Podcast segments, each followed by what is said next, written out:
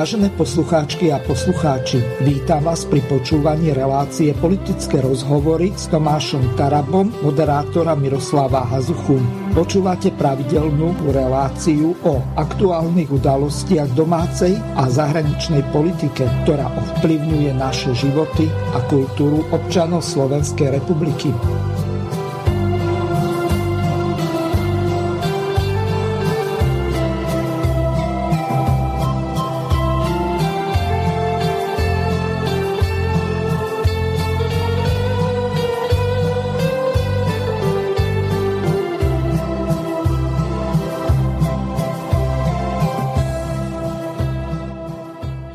Vážené a milé poslucháčky a poslucháči, vítam vás po štyroch týždňoch opäť v relácii politické rozhovory s Tomášom Tarabom, ktorý e, si pozval do dnešnej relácie viacerých hostí, tak mu rovno odovzdám slovo. Ďakujem pekne, po mesiaci sa počujeme. Ja, som dnes e, poprosil, aby e, sme tu mali v štúdiu aj môjho kolegu poslanca a podpredsedu strany Život Filipa Kufu, ktorý viedol tento mesiac e, veľmi také zaujímavé debaty v parlamente o ochrane národných parkov a e, jeho video, ktoré natočil k tejto veci, malo úžasnú sledovanosť.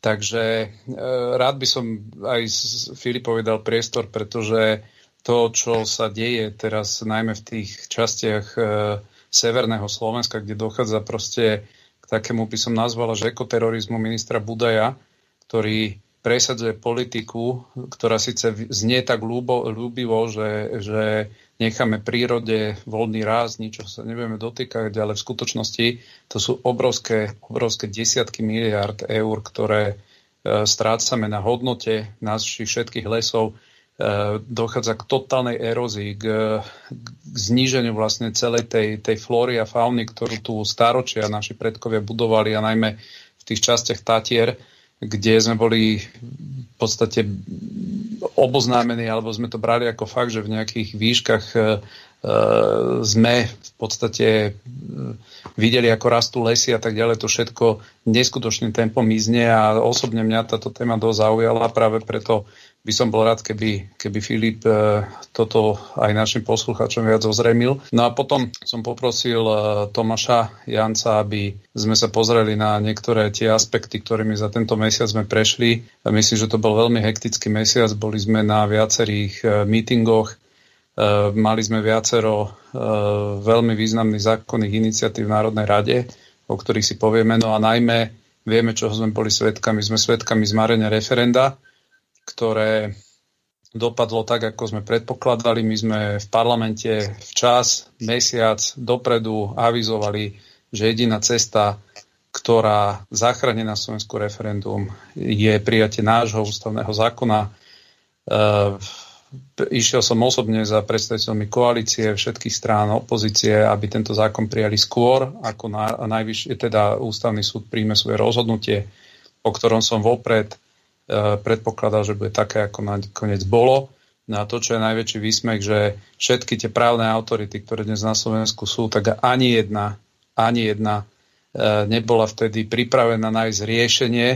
Prišli sme s riešením len eh, s tým, ktoré predostrel Marek Geci a ja do parlamentu. Následne nám ústavný súd dal zapravdu, že je to jediné riešenie, ktoré v podstate bez problémov na Slovensku zagarantuje ústavným spôsobom prijatie prijatie vlastne ústavného zákona, ktorý by referendum umožnil. No ale to, k čomu došlo, že jednoducho všetky tie koaličné strany sa ukázali, že im je prednejšie zmarenie referenda, ako keby mali držať svoje slovo, ktoré dali vo voľbách ľuďom. A všetky tie reakcie potom, ako im je to ľúto a na druhý deň začali oni prichádzať s vlastnými iniciatívami, ktoré nie sú nič iné, len okopírovanie toho, s čím sme prišli my. Takže to všetko máme za sebou. Ja preto aj sa pokúsim Mareka Geciho eh, pozvať ešte do tejto relácie, pretože, pretože Marek Geci absolvoval veľa tých mítingov od Prešova, cez, eh, spolu sme boli v Štúrove, eh, Bratislava, úžasná atmosféra s ľuďmi. Takže toto máme v podstate tak na plane na, na dnešnú, dnešnú reláciu a verím, že bude podnetná. No to verím aj ja. No,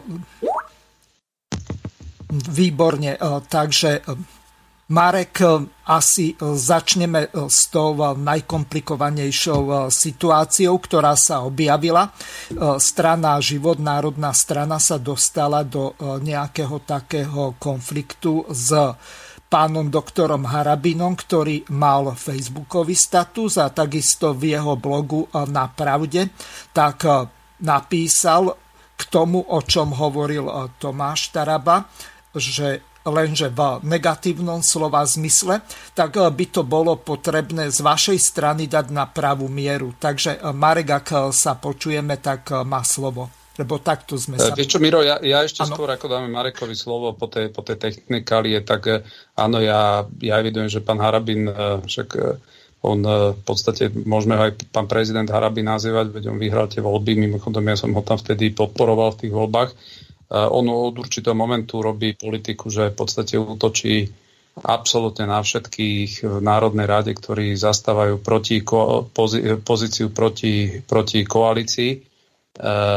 prvý ten nápad, ktorý e, v podstate už teraz eviduje, neviem, neviem si ani, ani logicky vysvetliť, ako môže vlastne drukovať dneska on Borisovi Kolárovi a Matovičovi, ktorí dnes je očividné, že potopili náš ústavný návrh zákona.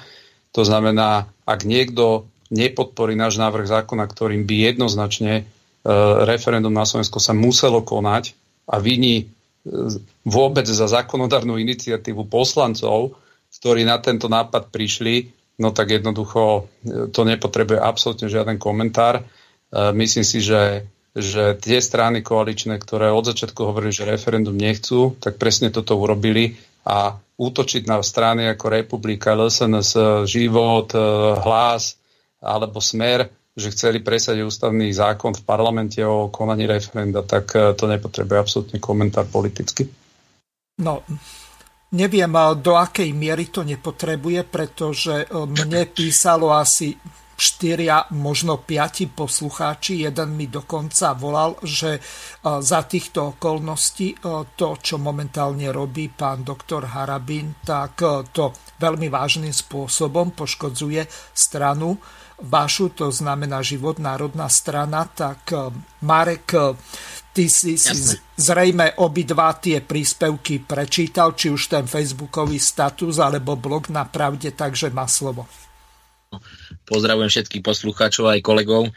Uh, vieš, Miro, ja ti to poviem tak. Ja v prvom rade e, by som sa chcel, poviem to tak, ospravedlniť všetkým ľuďom, že som volil pána Harabina vo voľbách za prezidenta. To sa vysoko ospravedlňujem, pretože som sa v ňom hlboko zmieril ako človek, e, ako v politikovi, ako v človekovi v tej dobe som si myslel, že to je nejaká alternatíva voči tomu, čo tu malo prísť. Pani Čaputová vidíme, že je prezidentkou. A naozaj veľmi, veľmi ma mrzí, že som tomuto človeku odozdal v tej dobe hlas a nechal som sa pomiatnúť tým, že by mohol byť v tom čase nejaká alternatíva.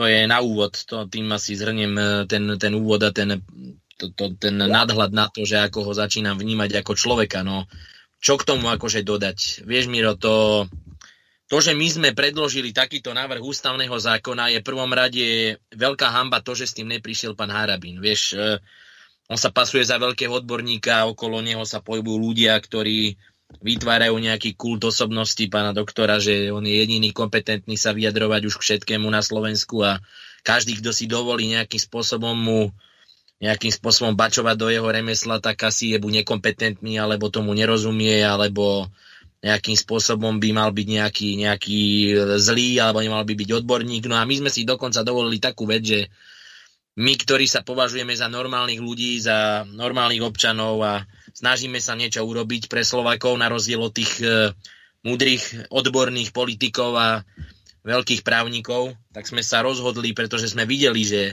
hrozí tento problém. A my, ty vieš, Miroslav, že už len v tvojej relácii sme to spomínali nespočetne krát, keď prezidentka vlastne celú referendovú otázku posunula na ústavný súd, že sme si hovorili, čo hrozí, čo mu môže prísť. Hovorili sme to verejne, hovorili sme to na x množstvách protestov ľuďom.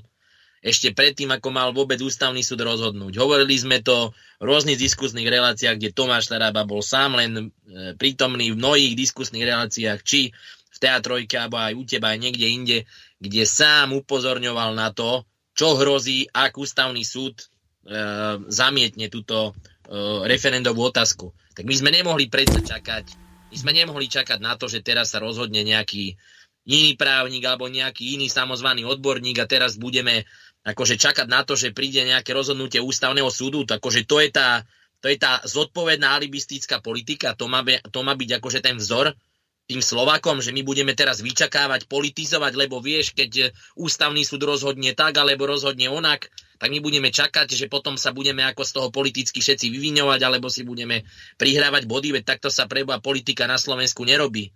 Toto je presne ten prežitok týchto starých totalitných politikov, ktorí si myslia, že stále budú z politiky vybíjať len kapitál. Že budú sa stále tváriť, že jednoducho politika len o tom, ako budeme blázniť ľudí, ako im budeme predkladať nejaké návrhy zákonov, ktoré si oni myslia, že sú tie správne, keď ich pred, predložia iba oni. No tak nie. No a bohužiaľ, musím to povedať tak, že my sme očakávali, že to urobia iní odborníci, ústavní právnici. A prečo to neurobil pán Harabín? Prečo tento zákon nepredložil? To čakal naozaj na to, že ústavný súd zamietne túto referendovú otázku a potom niekto príde a bude sa tváriť, že, že on predloží ten návrh ústavného zákona. To vtedy by to bolo to správne? To sme mali čakať na pani prezidentku?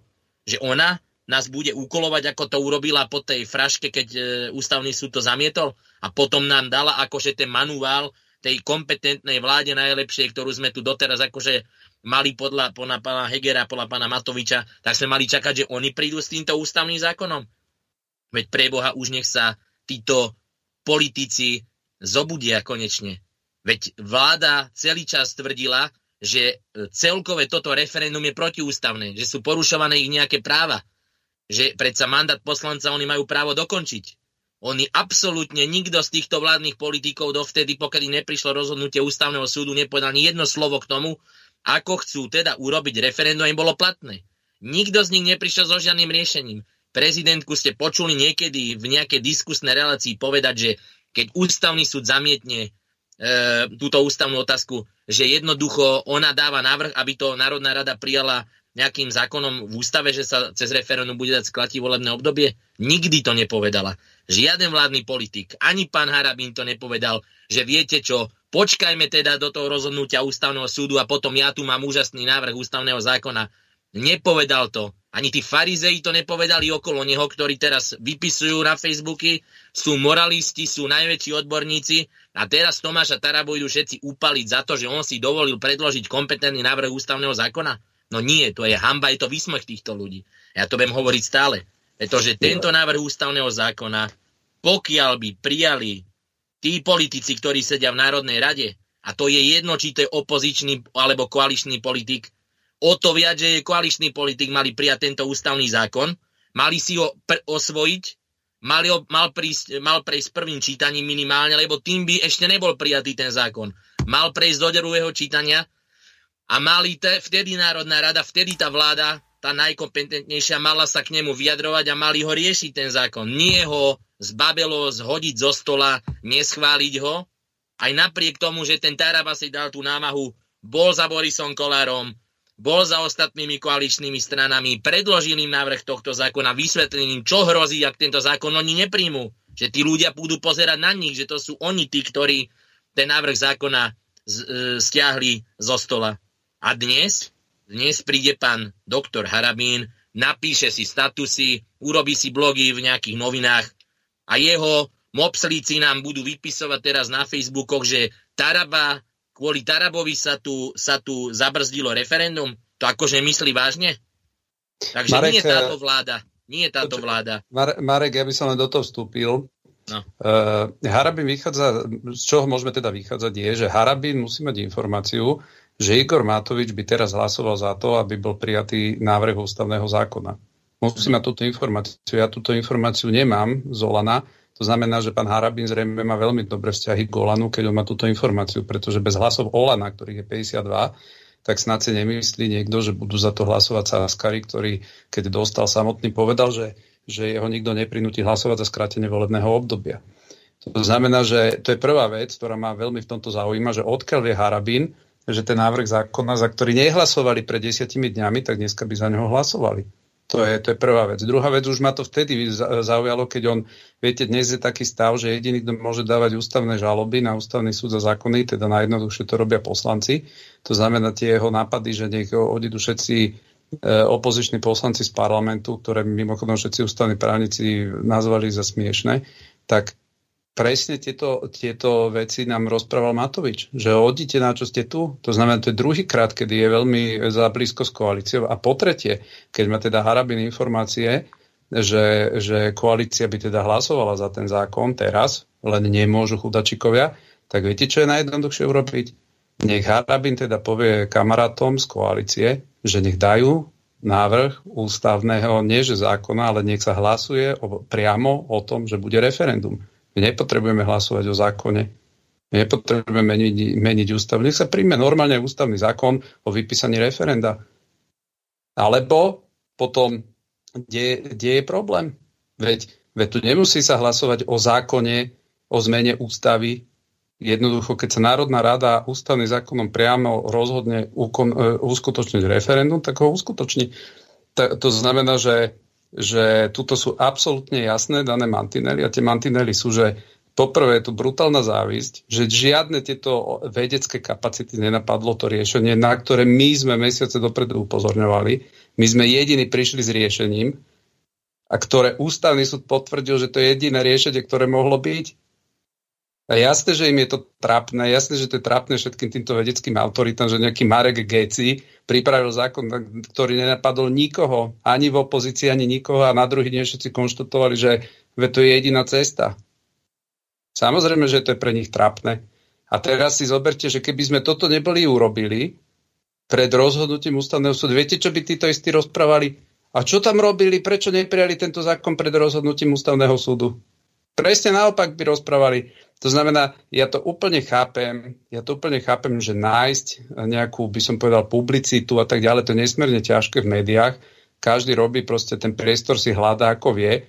No a jedna z tých proste základných, by som povedal, zaručených vecí je vždy rozprávať pravý opak. To znamená, to znamená, áno, ja som hrdý na to, že my sme spravili jediný ústavnú iniciatívu, ktorú nikto ani len netušil. A to tu teda majú iné právne kancelárie a hlásia sa k iným svojim svojim brutálnym vedomostiam v oblasti ústavného práva a podobne. Nikoho toto nenapadlo. Nikoho. Napadlo to Mareka Geciho, napadlo to mňa a urobili sme tento návrh zákona zrazu, ktorý si všetci prisvojujú. A po druhé, čo sme dokázali, že ani Igor Matovič, teda o ktorom Harabin asi vie, že teraz by hlasoval za ten zákon, tak prečo nehlasoval za ten zákon pred týždňom, pred dvomi, keď to tam bolo? Prečo to nehlasoval Boris Kolár, keď to tak všetci chcú? No práve preto, pretože oni to referendum nechcú. Oni to referendum nechcú a hovorí to, dlhodobo to hovorili, že to referendum nechcú. Mimochodom, Igor Matovič, o ktorom zrejme teda Harabin má informáciu, že ho zrazu chce, on má v programovom vyhlásení svojej strany, s ktorou kandidoval, že zabraní konaniam referent o predčasných voľbách, to majú v programe. Preto ja sa pýtam, z čoho vychádza Harabin, že on predpokladá, že Matovič by teraz hlasoval za niečo také. Keď za to nehlasoval pred dvomi týždňami. To znamená, to je, ve, to, to, to je veľmi, pre mňa toto je dosť zaujímavá otázka, tak nech nám to teda vysvetlí ten Harabin, prečo nehlasovali pred dvomi týždňami, čo na tom zákone pred dvomi týždňami bolo také zlé, keď ten zákon treba príjmať teraz. Prečo ho neprijali pre vtedy? Však nech nám povie, sa radi zorientujeme. My nemáme vzťahy na koalíciu. Keď on má nejaké informácie, nech nám povie, bol problém. Takže toto je celé a my sme práve ukázali, ukázali, ako všetci, a to som rád, že ďakujem aj Smeru, aj Republike, ďakujem aj LSNS, ďakujem Hlasu, že všetci splnili to, čo v tejto veci hovoríme, hlasovali za riešenie, ktoré predčasné voľby umožnilo, by umožnilo a to, že koalícia splnila to, čo vždy rozprávala, že nedovolia, aby také referendum bolo, tak to sa udialo nielen cez ústavný súd, ale aj ich následným hlasovaním v parlamente. No ako ďalší... Ak môžem ešte doplniť, ak môžem ešte k tomu doplniť presne, ako hovorí Tomáš, že tu, tuto sa to presne ukazuje, že ako je to... Ale je to, je to dobré, že ľudia to vidia teraz. Jasné, že je množstvo ľudí, ktorí nie sú dostatočne informovaní, berú si nejaké čiastkové, útržkové informácie, mnoho ľudí to teraz zmiatne, môže si urobiť na to iný názor, ale vo finále tí ľudia sa k tomu dopracujú, bude sa o tom ešte hovoriť a oni uvidia, teraz zistia, že naozaj, ak pán Tomáš, tam hlasovala za to celá opozícia. Ale je zaujímavé, že pán doktor Harabín sa zameral len na našu stranu, zameral sa na Tomáša Tarabu a dokonca ho obvinuje a viní ho z toho, že on predložil takýto návrh ústavného zákona. Veď preboha, veď my žijeme v krajine, kde rozhoduje o zákonoch parlament. A tento ústavný zákon bol špičkový, naozaj zákon, ktorý mohol zachrániť toto referendum a je od takého človeka, ktorý celý život sa teda venuje právu, bol justícii, by som očakával, že on by kvítovať takýto návrh zákona a tú opozíciu zniesie po čiernu zem a povie, že páni, ste nekompetentní, zložte túto vládu a s prezidentkou ste zlikvidovali referendum na Slovensku. A namiesto toho, aby tento človek nám poďakoval, uznal, že naozaj sme pripravili kompetentný zákon a ten zákon mohol zmeniť veľa na Slovensku, pretože dnes by sme vôbec neriešili to, či nejaké referendum by bolo alebo nebolo vypísané, tak ešte si teraz zožneme úražky od neho, že my sme niečo zmarili. Tak toto to považujem za absolútne cestné a to ma rozohnilo a fakt ma to mrzí, že na Slovensku namiesto toho, aby tí politici, ktorí hlasajú a hlasajú sa k nejakej národnej politike, sa uchylovali takýmto naozaj podpasovým ťahom, tak to je to, potom naozaj tí ľudia by mali zvažiť, či, či vôbec v politike by mali zostať ešte ďalej, lebo je to, je to neuveriteľné. A dehonestuje to aj tých kolegov z opozície ďalších, ktorí taktiež za to hlasovali, pretože si uvedomovali, aký je dobrý zákon, ktorý mali na stole a to, že za nezahlasovala táto vláda sa iba ukázalo, že sú nekompetentní a jednoducho boja sa ľudí. A presne ako povedal Tomáš, čo je na tom zákone horšie, čo bolo na tom zákone zlé pred tými niekoľkými dňami dozadu a oproti tomu, čo by malo byť teraz na ňom dobré, keď by ho už mala dajme tomu predložiť vláda alebo nejaký vládny poslanec. Takže tomu nechápem naozaj, či niekto bránil, lebo mali zviazané ruky a tu je odpoveď, že jednoduchý problém pre nich bol ten, že by sme vyriešili ústavný problém s referendum, ústavný súd by nemal vôbec zviazané ruky, nemusel by o tom ani rozhodnúť a dnes by sme sa bavili o tom, kedy bude vypísané referendum. Marek, Takže to je celá vec a celý problém. Dobre by bolo, keby si lebo stále hovoríme o niečom, čo naši poslucháči asi e, nepoznajú a minimálne tí, ktorí e, nesledujú dianie v Národnej rade. Ja by, som, ja by som ešte rád k tomu niečo pridal, ak by som mohol. Áno, uh... ale takto. No, niekto z vás má veľmi hlasno od posluch, tak neviem, asi to dám trošku tikšie. Tak prosím vás, nepridávajte si to. Čiže ešte sa spýtam Mareka Geciho a potom dám tebe Tomáš slovo opäť, lebo dobre by bolo, keby Marek povedal, že jednalo sa tam o článok 81a a môžeš povedať, o ktorý bod by sa to bolo bývalo rozšírilo, lebo my sme, neviem, asi na Vibri, alebo kde sme o tomto, alebo na WhatsAppe diskutovali ešte predtým, ako to bolo predložené. Čiže ja predstavu o tom mám, len e, dobre by bolo, keby e, ten, kto to zostavil, to znamená Marek Geci, povedal, že o čo konkrétne e, sa v tom návrhu jednalo v prípade toho článku 81a. Nech sa páči, Marek.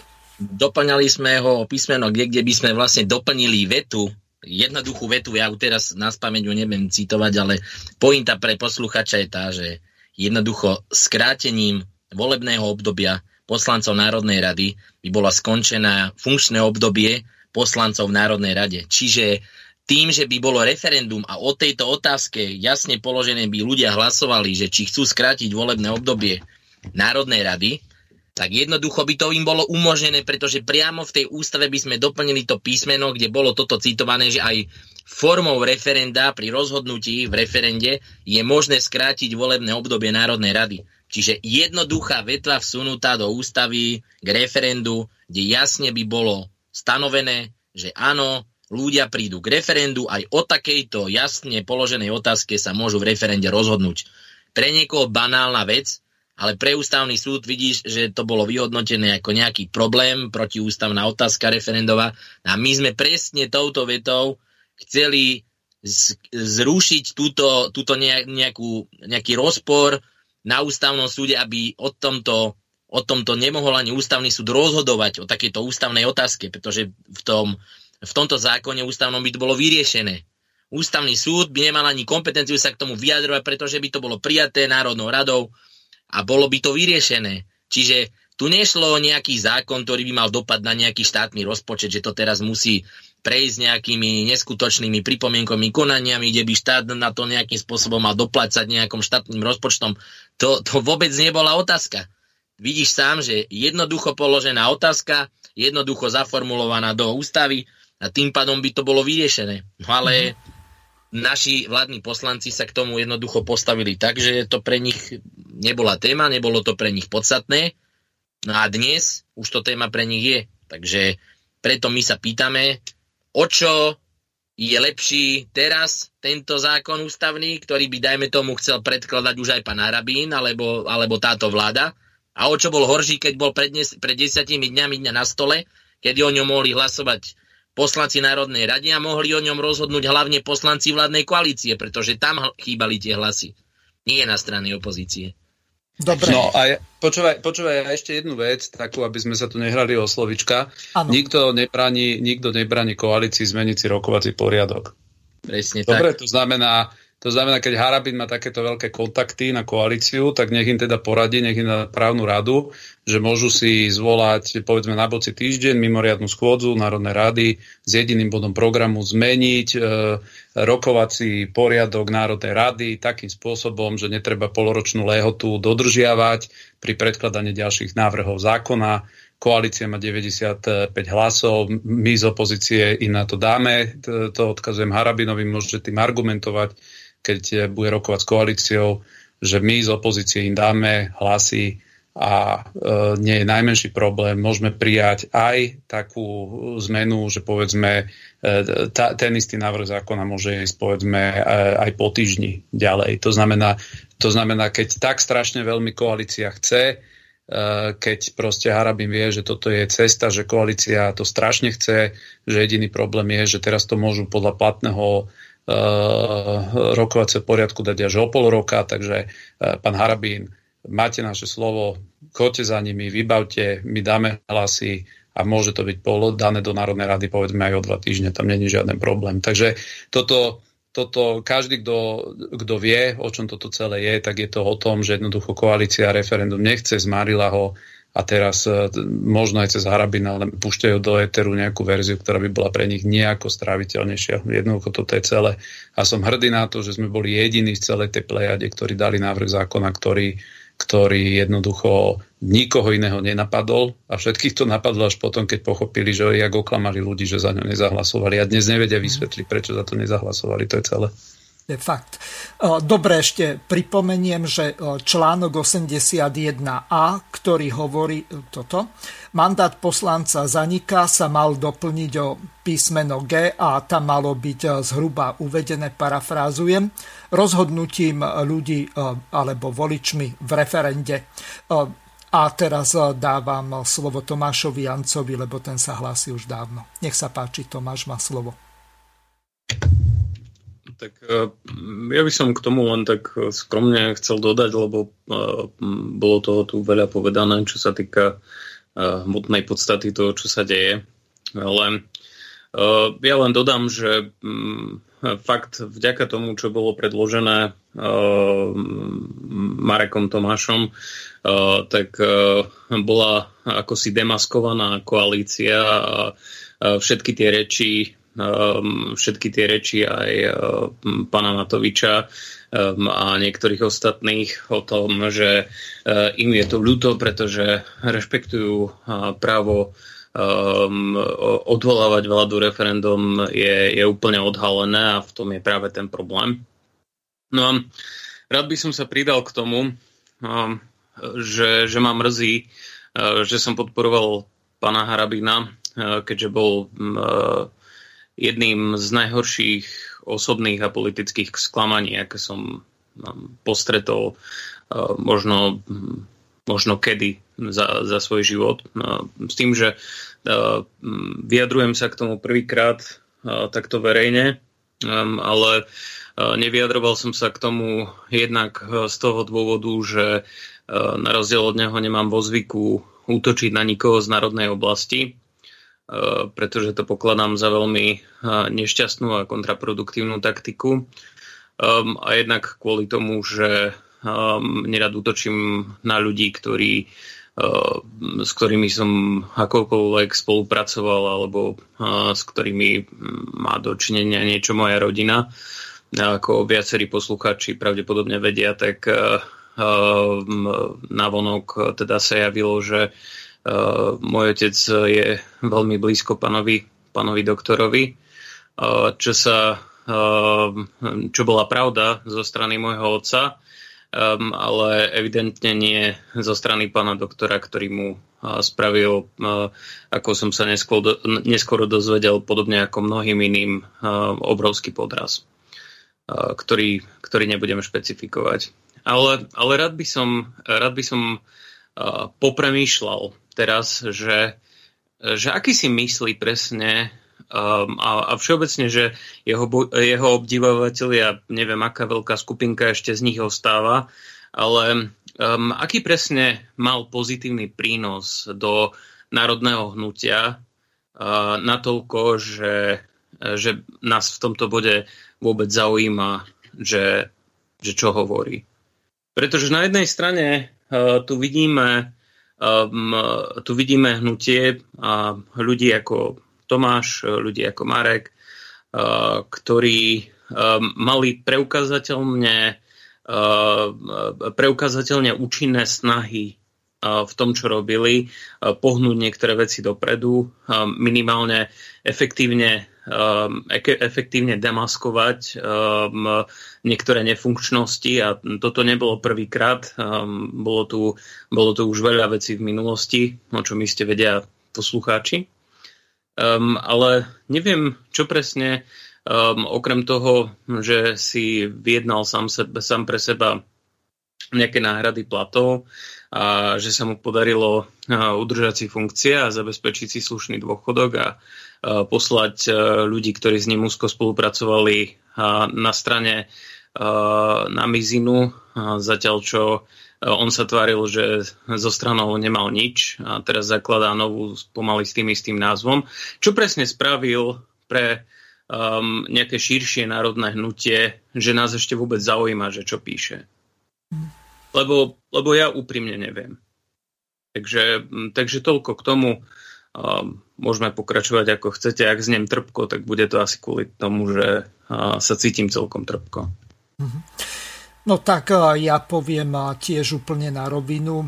Dokonca s Romanom Michelkom skôr ako vôbec tušil, že pán Harabín založí nejakú stranu, tak my sme ho verejne podporili pred prezidentskými voľbami.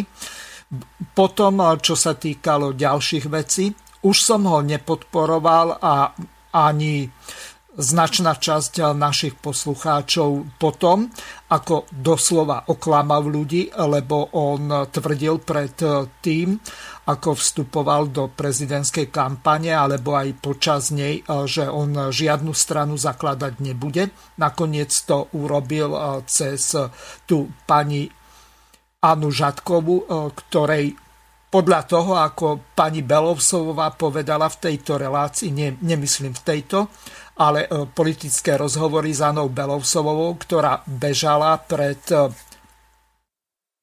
voľbami e, do Národnej rady, tak ona otvorene povedala, že pán Harabin 33 tisíc eur, čo je na staré slovenské koruny 1 milión, tak odškodnil bez toho, že by tam bol nejaký, nejaké rozhodnutie súdne ako predseda Najvyššieho súdu pani Žatkovu. Čiže um, tak on pomáhal svojim ľuďom a pokiaľ niekto má nejaké pochybnosti, tak keď si tam zadá tú sumu a klikne na internet do Google, tak mu to hrabo vyhľadá. Takže toto nie sú žiadne konšpirácie, je o tom napísaných niekoľko článkov. Teraz sa vás spýtam na jednu veľmi dôležitú vec. Právny expert, ktorý sa volá pán doktor Bujňák, tak navrhol jedno riešenie a toho sa chytila sme rodina. Tak ma bude zaujímať, ja mám tu takú e, nahrávku, kde o tom sa konkrétne hovorí.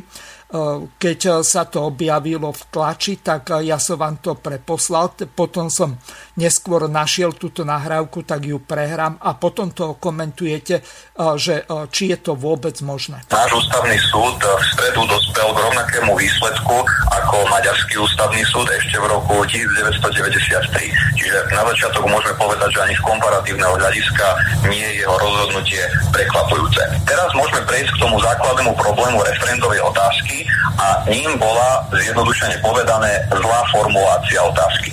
Inštitút referenda je totiž zakotvený v 5. hlave našej ústavy, ktorá sa nazýva zákonodárna moc. A zákonodárna moc má príjmať všeobecne záväzne pravidlá správania, ako to uvádzal aj známy akademik Viktor Knap. Právna norma nemôže nikdy riešiť len určitý jeden individuálny konkrétny prípad. Bol tu preto rozpor s požiadavkou generality normotvorby, ktorá je súčasťou princípu právneho štátu. Pretože pokiaľ má byť referendum rovnocené s tým, čo robí Národná rada, tak potom tu musia platiť rovnaké pravidla, či už pre Národnú radu, ako aj pre normotvorbu, ktorú príjmame cez referendum.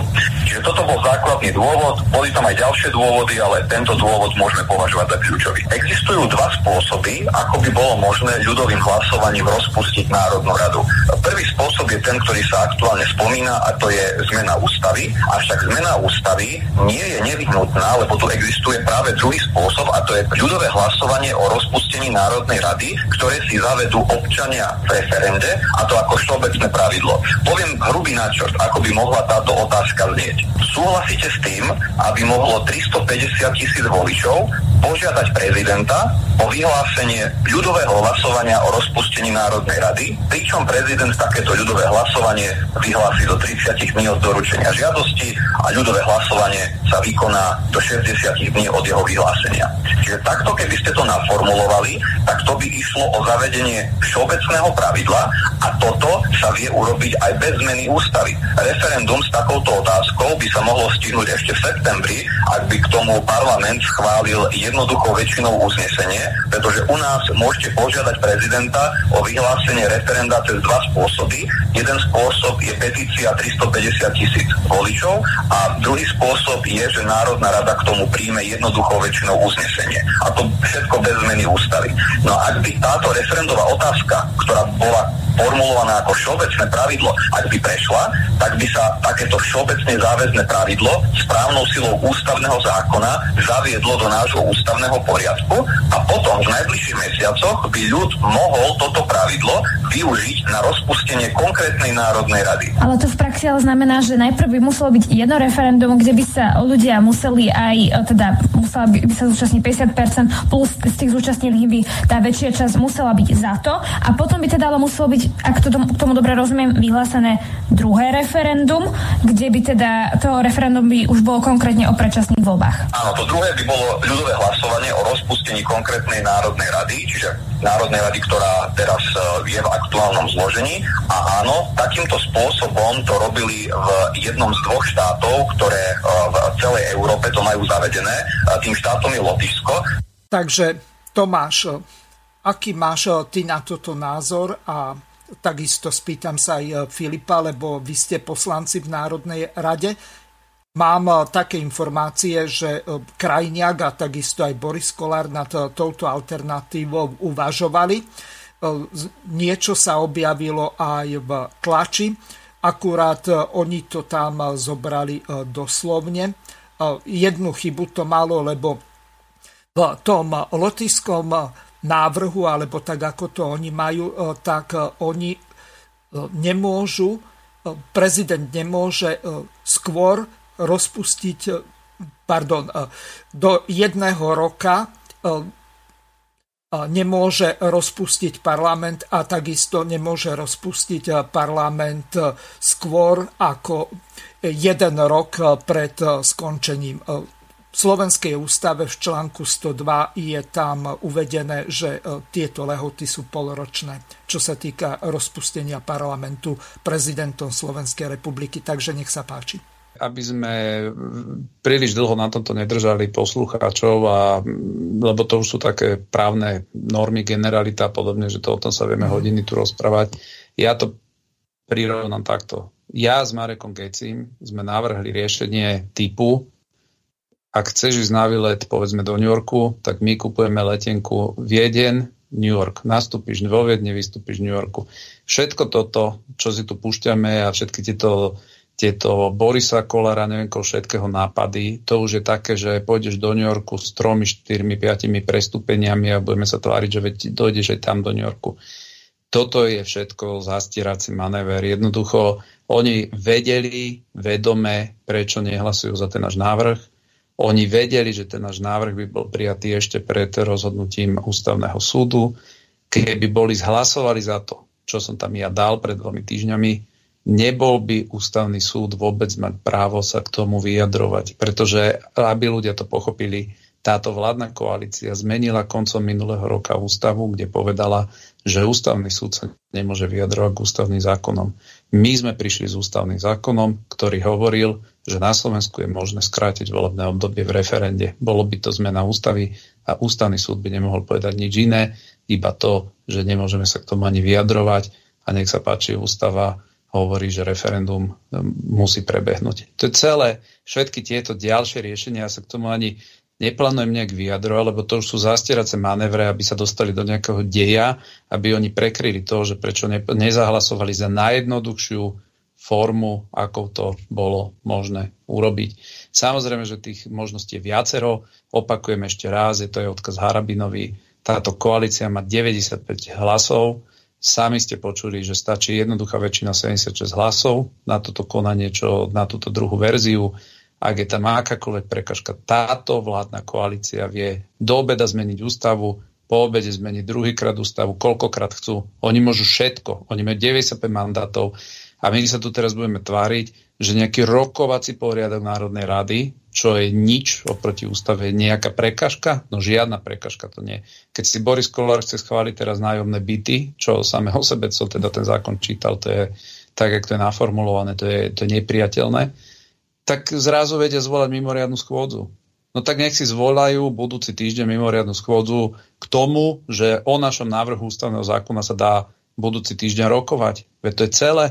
Len oni to nechcú, lebo zrazu povedal Sulik, že, že on nesúhlasí. Proste oni, oni s tým majú problém ako s takým. A toto je každému jasné, je to každému jasné na národnej scéne, jeden komu to je jasné sa zdá, alebo sa tvári, že mu to je nejasné, harabin, to je celé. No, ešte dám slovo Marekovi Gecimu na záver, lebo on môže byť len prvú hodinu kvôli pracovným povinnostiam. Takže e, Marek, e, máš ešte e, nejakých 14 minút času, takže nech sa páči. Povedz to, čo považuješ za potrebné a nevyhnutné, lebo teraz je toho nesmierne veľa Máme tu problém eh, napríklad eh, s platenými eh, testami a s ďalšími vecami, s očkovaním detí a s týmito vecami, ktorým sa ty dlhodobo venuješ, tak môžeš o tom... Ja by som, ja by som Mirko, k tomu asi iba toľko, že vieš asi, však je ti to známe aj ľuďom, čo nás sledujú, aj stranu Život, aj Tomáša, mňa a celkovo kolegov, našej strane tak absolútne tvrdo a zásadne bojujeme proti tomu, aby očkovanie bolo akým spôsob, akýmkoľvek nejakým spôsobom povinné. A ja si myslím, že to robíme veľmi, veľmi jasne, striktne, očividne, je to každému jasné, kto nás sleduje, preto my odmietame, či teraz, či do, či do budúcna, proste, aby akýmkoľvek spôsobom bolo na Slovensku zavedené povinné očkovanie, či u detí, aby to bolo nejakým spôsobom prípadne podmienované, že naše deti nebudú môcť nastúpiť e, do škôl v septembri. alebo vidíme, že sa začína postupne tlačiť na agendu typu, že budú musieť byť preočkovaní zdravotní zamestnanci, na našu COVID pomoc, ktorú robíme presne aj z tohto dôvodu, že ľudia nevedia si poradiť, už nevedia naozaj, že ako, ako vycúvať z týchto ťažkostí počas tohto covidu, tak chodia nám presne podnety od zdravotných sestier, ktoré už nám píšu, že ich zamestnávateľa informujú rôznymi dotazníkmi, kde ich informujú, že ak bude zavedené povinné očkovanie a oni sa nebudú chcieť dať očkovať, tak ich jednoducho Marek, budú prepušťať z práce. Máme volajúceho poslucháča. Jasné. Nech sa páči. Aha, zložil. Takže pokračuj ďalej. No, proste my absolútne odmietame takýto hrúby nátlak na naše práva slobody občanov. Stávame sa proti tejto šikanie občanov, ako nás môžu, môžu ľudia sledovať. Chodíme po e, rôznych protestoch, e, či pred prezidentský palác, či minulotýžňový E, protest pred úradom vlády, pred tým 10. No, Marek, pán poslucháč volá znovu. Nech sa Jasné. páči, ste vo vysielaní, tak môžete hovoriť. No pozdravujem vás, Miro, a všetkých hostí tvojich, teda tvojich, no jasne. Si týkame, to viem. No, takto, Peter Námestovo. No, uh, Peter, hey, veľmi krátko polož otázku. Ja lebo... viem, ja viem, lebo ja som taký, že, že dlho rozprávam u, u vás všetkých na Slobodnom vysielači. Dlho rozprávam aj na Infovojne. No, otázka. Chlapi, nemyslíte si, že vy stále bojujete jedno, ja, akože Harabin, Harabin, ja, ja, som, ja som Harabina nevolil. Mňa Harabin nezaujíma, je to starý politik. Tam treba dať nových politikov. Nových politikov treba jednoducho voliť vyše nič. Ale vy stále ako jeden na druhého. Toto Harabin, toto tento, toto Národná strana, toto takto, toto Sonaso, dneska Danko na Infovojne, dneska Harabin s ním tam konzultoval. Veď to je chore toto, veď tých starých politikov treba už konečne odstaviť niekde do, viete kde? No dobre. Do um... Je to je spisovné slovo. Spisovné slovo, do ryti. Je spisovné slovo, ja to môžem povedať. Nájdete ho si ho slovníku. No jasné, do rytí treba postaviť. Dobre, Konečne. takto, Peter, polož otázku našim hostom. Máme áno, ich tu áno. štyroch a vyjadruj sa slušne. No jasné, ja, ja aj slušne, dobre. slušne, do rytie nie je slušné.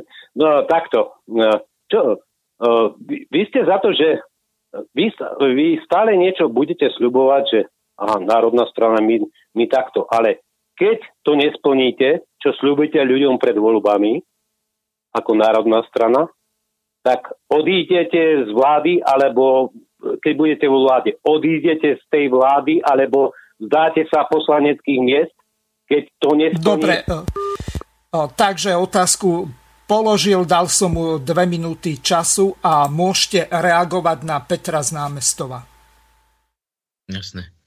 Je, ja, ja si myslím, že ja, ja len to poviem, samozrejme, my sa tu bavíme úplne o proste osobe, ktorá nás ako keby konfrontuje s vecami, na ktoré náš moderátor cíti, že sme sa mali k nim vyjadriť, tak sme sa vyjadrili no, to z referendum. Takto, k, preto... tu nejde o mňa. Mne písali 4 a 5, Veď možno aj 6 poslucháči. Preto, je, je úplne legitimné sa k tomu vyjadriť, už sme sa k tomu vyjadrili. Podľa mňa každý, kto to má kapacitu pochopiť, to už dávno pochopil, kto to pochopiť nechce, nejaká malá skupina ľudí z akéhokoľvek dôvodu, tak to nepochopí. Jednoducho na jednej strane je Haraby, na druhej je celá vlastne politická scéna. Zlí sú Republika, LSNS, Hlas a Smer v parlamente, vrátane nás podľa neho a jediný, kto by to robil dobre, je on.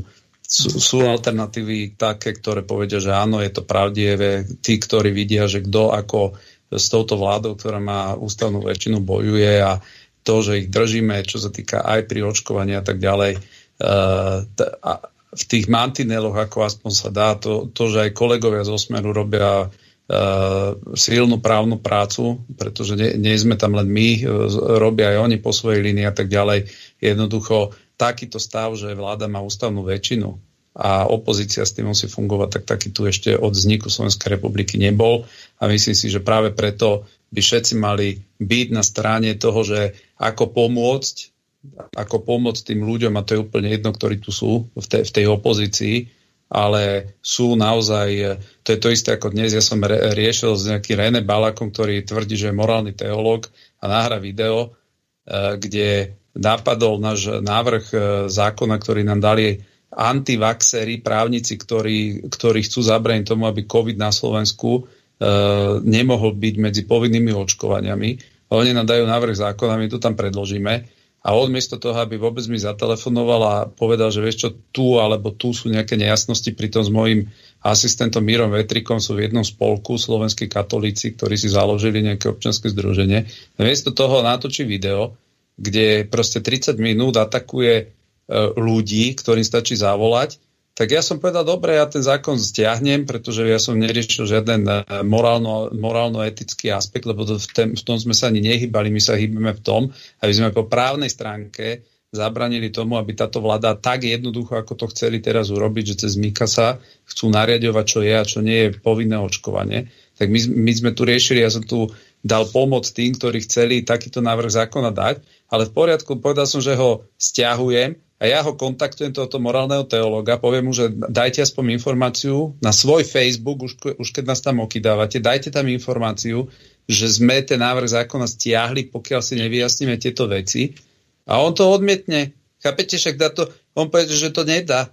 Chápete, že, to, že, vy, že vám stačí byť že vám stačí byť, e, nie že morálny teológ, vám stačí byť elementárne slušný človek a to je úplne jedno, či ste veriaci alebo neveriaci. To je ako keby som ja napísal, že že niekto je tvrdý alkoholik a on mi povie, že vieš čo, ale napíš opravu, ja nie som alkoholik.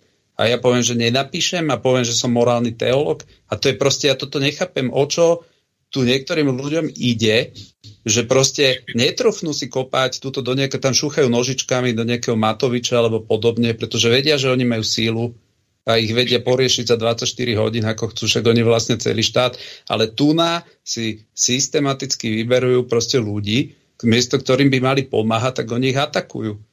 A jednoducho, a toto bola tá chorá vlastnosť dejina Slovenska odjak živa, to si môžete pozrieť od, od e, v podstate 1848, jak sa to celé vyvíjalo, že jednoducho na, kde sú, jak to povedal kardinál Tomko, kde sú dvaja Slováci, tam sú tri spolky, čo sa navzájom okydávajú a očerňujú. A proste, a touto cestou jednoducho my ísť nechceme, preto my robíme, prinášame aktivity, a budeme prednášať všetky legislatívne normy, kedy my chceme, kedy my uznáme závodné a či ich niekto podporí a nepodporí, to nech si vysvetľujú ľudia potom a po, e, nech si to politici vysvetľujú politikom. Takže to je celé. A ja som hrdý ešte raz na to, že všetka tá skupina ľudí, aj vďaka Marekovi, aj vďaka Tomášovi Jancovi, ktorá jednoducho na všetkých tých frontách za, za skromných podmienok, ale za oveľa väčšieho entuziasmu funguje a jednoducho budeme v tomto pokračovať aj naďalej. Ja myslím si, že môžeme ísť k ďalším témam. By som mohol ešte minútku, ja to ukončím, lebo ja sa budem postupne lúčiť s vami, so všetkými. Ja, ja by som tomu, čo Tomáš povedal, ja by som chcel iba doplniť, že mňa osobne ako človeka, ako predstaviteľa aj našej strany život v podstate, ako človeka, ktorý bojuje ako bojuje proti povinnému očkovaniu alebo proti tomu, aby vôbec naše deti alebo my sme boli nejakým spôsobom šikanovaní a podmienovaní s očkovaním alebo s testovaním. Mňa výsosne uráža, že tento pán, ktorý si hovorí, že morálny teolog teda, niečo takéto natočí, dá sa povedať, že absolútne tú tému alebo ten zákon absolútne zjednodušil na nejaké frázy, aby to bolo zaujímavé a vytváralo to nejaký dojem, že my dokonca snať chceme, aby tu boli nejaké schválené vakcinácie, čo je už úplný vrchol a niektorí ľudia toto píša, písali tam pod jeho komentáre a spustila sa takáto nejaká u neho vlna kritiky, pretože ten človek ich zavádzal v tom videu a nejakým spôsobom ich smeroval tam, kde zjavne ich chcel dostať a to ich nejakým spôsobom absolútne odviez od tej podstaty.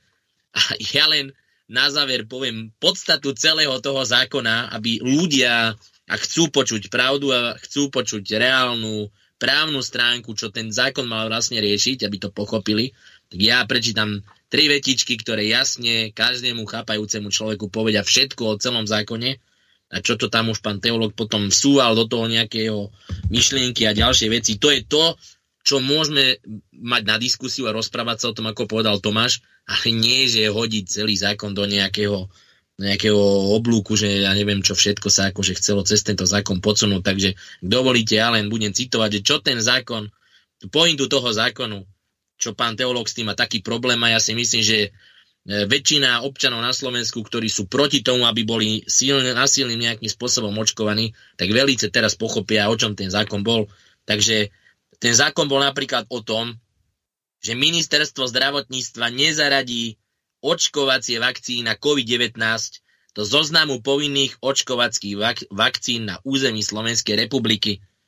To je pointa zákona, pán teológ a páni tí, ktorí to nejakým spôsobom chceli sa pripojiť ku kritike toto mal riešiť ten návrh zákona. To, čo zase neurobila žiadna parlamentná strana v Národnej rade, že reálne bojuje proti tomu, aby tento, aby, aby tento spôsob, že nás niekto tu bude chcieť čikanovať nejakou formou očkovania, by to nebolo umožnené, by to nebolo umožnené a bolo to zaradené medzi nepovinné očkovacie e, vakcíny, pretože to znamená, že keď to je zaradené medzi nepovinné, tak nemôže vás potom následne niekto podmienovať, ako sa to deje teraz a porušovať vaše práva a slobody, že vás budú podmienovať do očkovania.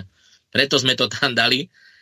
A následne sme tam dokonca upravili aj takú vec, že ministerstvo zdravotníctva určuje a schvaluje každé povinné očkovanie obyvateľstva Slovenskej republiky a takýto návrh následne predloží na schválenie Národnej rade Slovenskej republiky. Čiže sme stiažili, by sme stiažili súčasnú legislatívu, čo by znamenalo, že keď dnes sa rozhodne nejaký Mika za nejaký Lengvarský a Eger, že ideme do povinného očkovania, tak si to jednoducho spackajú u seba v kancelárii, dajú nám to do nejaké vyhlášky a utekáme všetci povinne sa dávať očkovať. Takže toto sme zase chceli týmto zákonom stiažiť týmto politikom na Slovensku vládnym, aby to nemohli urobiť len nejakým šmihnutím, že napíšu nejakú nejaký príkaz, že utekajte Slováci k očkovaniu, lebo vám to dávame povinné, ale muselo by to ísť do Národnej rady, pred ľudí, pred občanov, pred médiá, aby vedeli, že niečo také sa robí. A potom sme ešte dosunu, vsunuli takú vec, že aby ministerstvo zdravotníctva ako riadiaci orgán preberal všetku zodpovednosť a ťarchu za poškodenie zdravia občanov povinným očkovaním. To znamená, že pri akýchkoľvek iných očkovaniach, ktoré Slováci absolvujú, a budú mať vedľajšie účinky, tak jasne bolo zákonom stanovené, že budú môcť napadnúť ministerstvo zdravotníctva, budú mať nejaké svoje nároky z toho, že ich poškodí niekto očkovaním. Takže celý zákon bol proti očkovaniu, aby nebolo povinné a ešte sme zapracovali, aby bolo jasné na Slovensku konečne zákonom, čo je povinné, čo nie je povinné očkovanie, čo zákon neupravuje.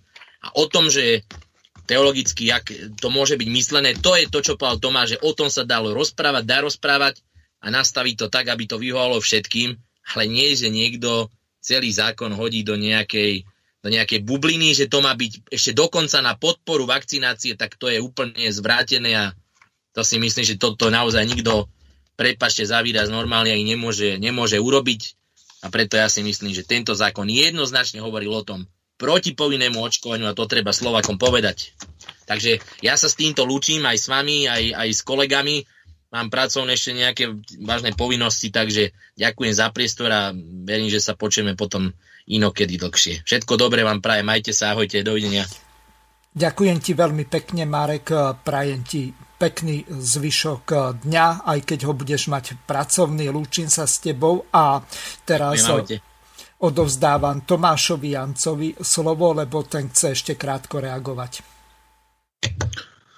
O, k tomu poslucháčovi ešte, to je presne to, o čom hovorím, že pokladám za veľmi kontraproduktívne, keď, e, keď na seba tá, nazvime to, to širšie národné hnutie nejakým spôsobom, nejakým spôsobom útočí a nejakým spôsobom sa vytlkajú na aj tak obmedzených, eh, obmedzených zdrojoch nejaké, eh, nejaké politické body, ani neviem voči komu. A problém tu potom je, že eh, tí politickí oponenti, ktorých máme, oni nie sú zjednotení kvôli tomu, že by boli v nejakej morálnej jednote, ku ktorej myslím si, že kresťanské a národné hnutia nejakým spôsobom mieria ale sú zjednotení um, okolo peňazí um, a okolo vplyvu.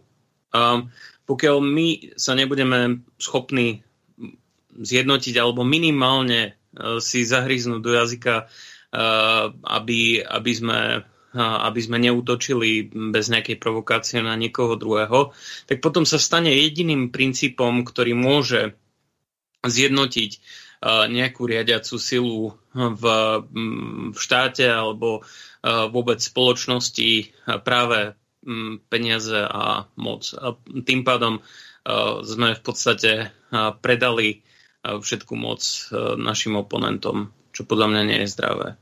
Tak ja len k tomu tak obecne. Ďakujem.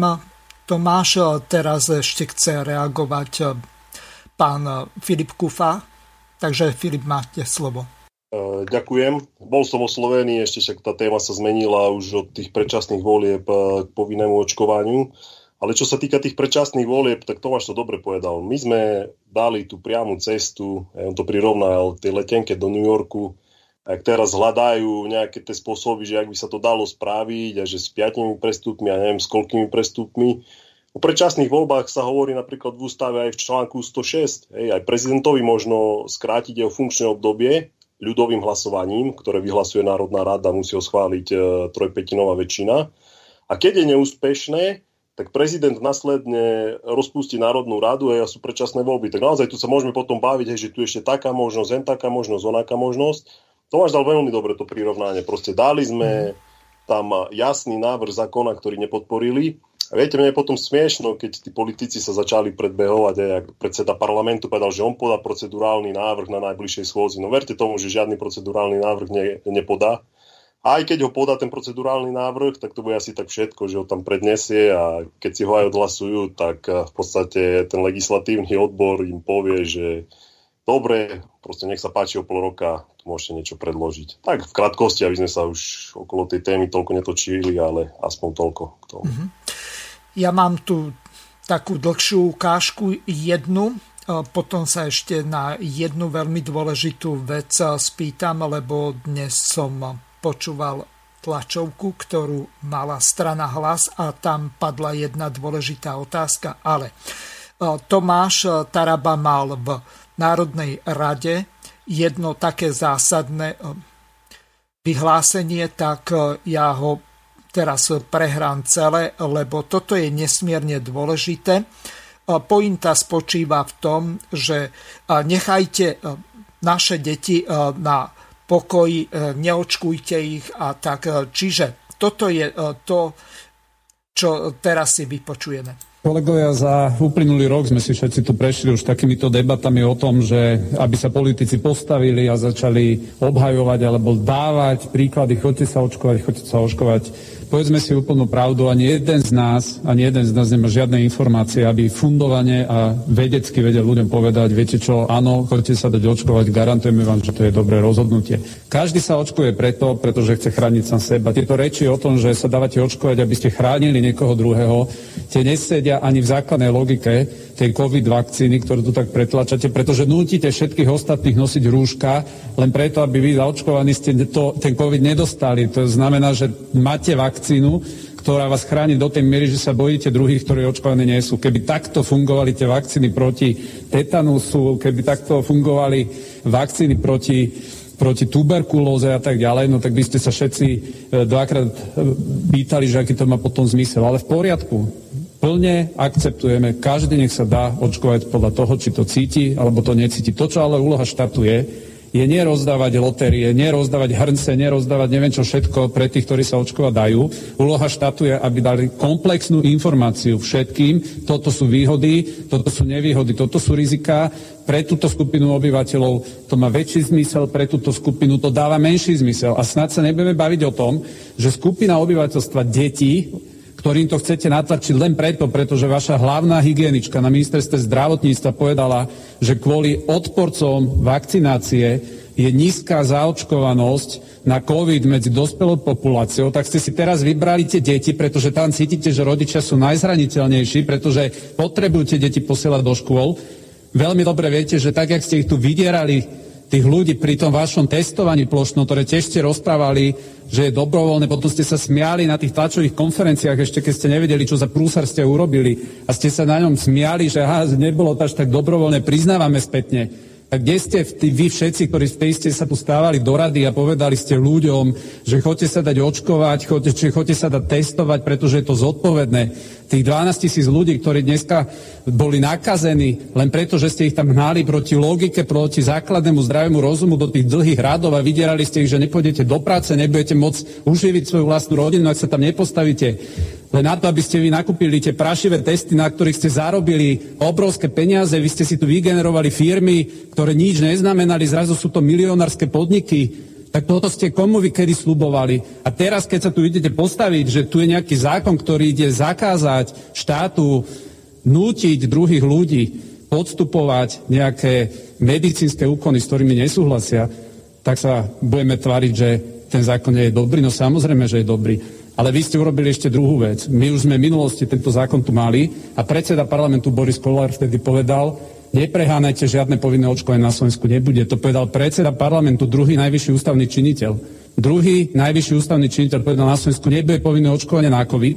A teraz ministerka spravodlivosti povie, že sa pripravuje takýto zákon, Veď vy si robíte dobrý deň z tých ľudí, vy ich klamete od rána do večera a práve preto tento zákon, ktorý tu je, že to bude trestný čin, ak bude niekto nutený podstupovať tieto vaše rýchlo kvasené nevedecké procesy a procedúry na vlastnom tele, tak plne podporujem. Ale nie len tento zákon. Ja som dal návrh, ktorý príde do budúceho e, rokovania parlamentu, pretože tak ako pri tom referende kde ste to hodili na kamarátov vašich na ústavnom súde, aby to referendum zablokovali, pretože sa tých ľudí bojíte a vy sa potom pekne postavíte a poviete, viete, čo nám je ľúto, my sme strašne chceli ako koalícia referendum, ale tak viete, ústavný súd ho zablokoval. Tak toto chcete urobiť aj pri očkovaní.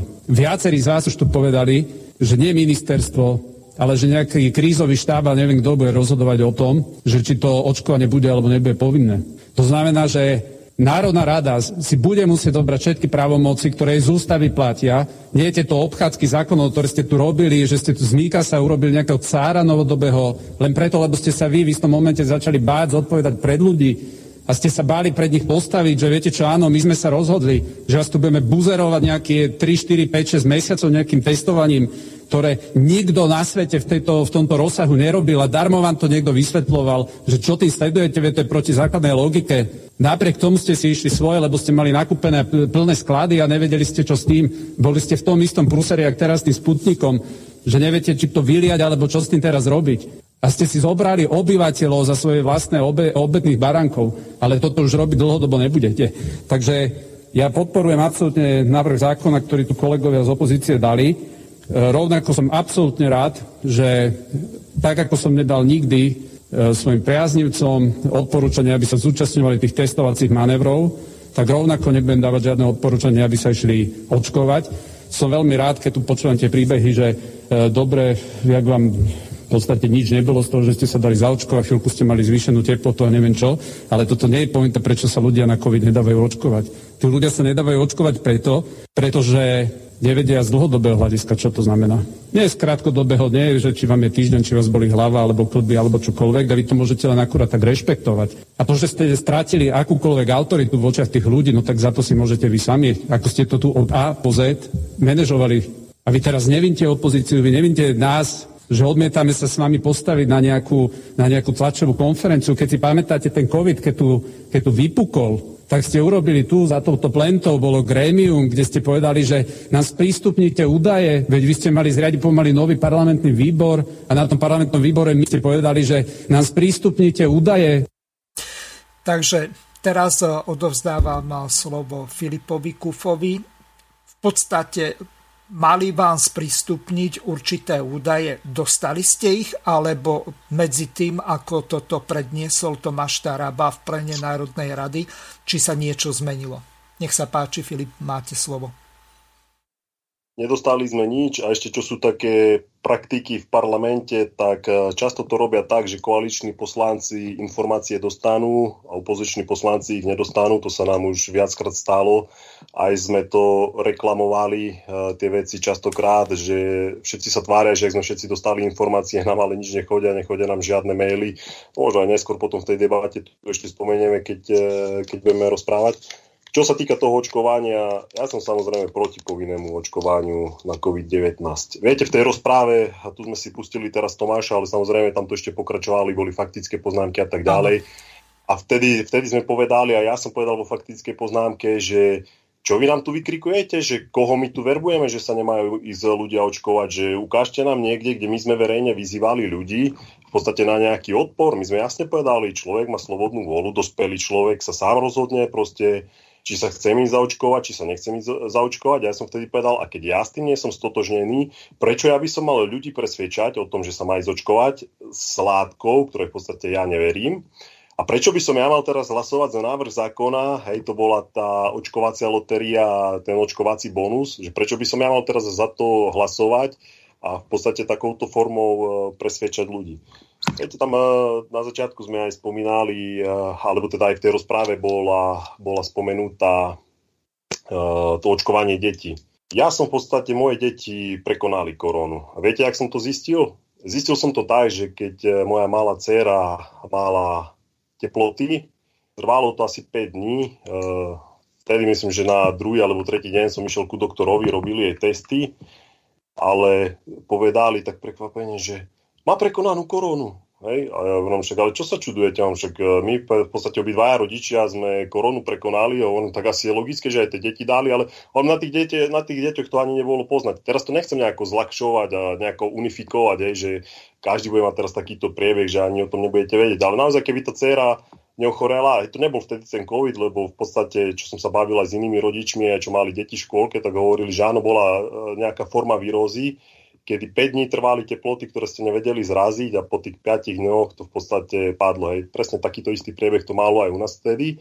Ale nebyť toho, že by som išiel ku doktorovi, tak ani neviem v podstate, že moja dcera e, prekonala tento COVID. Čiže aj, aj v tomto smere sa tu nejakým svojím e, spôsobom straší. A ja v podstate ako politik e, teraz prvý raz o tom hovoríme, že som koronu prekonal, pretože keď ste si všimli tých iných politikov, či to bola strana SAS, alebo ja neviem čo, každý hneď velice pridával tie príspevky na Facebook, že bojujem, hej, koronu mám a neviem čo všetko možné. A ja som takisto na to prišiel, myslím, že to bolo niekedy v jarných mesiacoch, kedy, kedy som si dával robiť test, ale tiež to bolo pri inej príležitosti z krvi teda, hej, nie že nejakým šparádim alebo čo. Tiež mi povedali, že prekonali ste COVID. No. Musel som sa tiež zamyslieť, že kedy asi, kedy som mal nejaké tie príznaky. Takže toľko asi k tomuto. Tomáš Janco, ty si chcel ešte reagovať, takže máš slovo.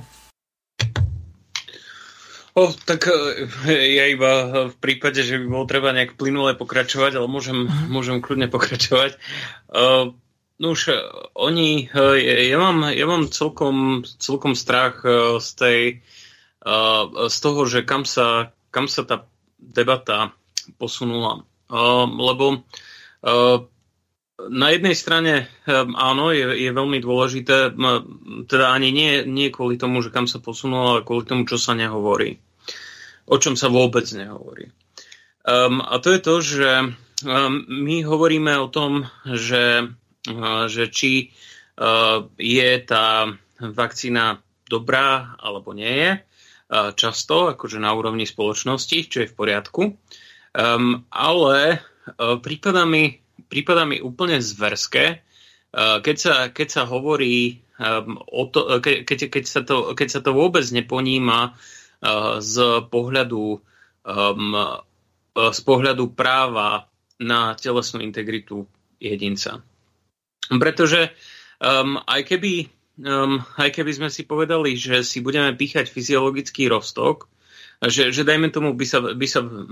By, by sme prišli na to, že ľudia sú príliš zahydratovaní a, a povedali by sme si, že si ideme píchať fyziologický roz, roztok, o ktorom vieme, že um, o ktorom vieme, že to je v poriadku, tak um, bol, by, bol by strašne zlý precedens, keby, keby sa tá látka musela píchať povinne. Bol by to strašne zlý precedens kvôli tomu, um, že, by, um, že, by, že by to znamenalo, že um, môže um, prikázať ďalšiu látku um, pichnúť um, len tak z rozhodnutia, len tak z konsenzu politických elít uh, politik občanovi. A o čo je to horšie, je, že ešte, ešte keby Just, e, keby, keby, keby Just vysvetlo, že tie očkovania na COVID sú fantastické, tak vieme, že tie látky sú jednak na základe nového princípu a jednak, že ešte vždy prebieha tretia fáza testovania. Oni hovoria, že, um, že no, dobre, ale že pri vakcínach bývajú veľmi zriedkavo dlhodobé následky a, a len tie krátkodobé sú, sú, sú tie, ktorých sa musíme báť. A tie, tie bývajú zriedkavé.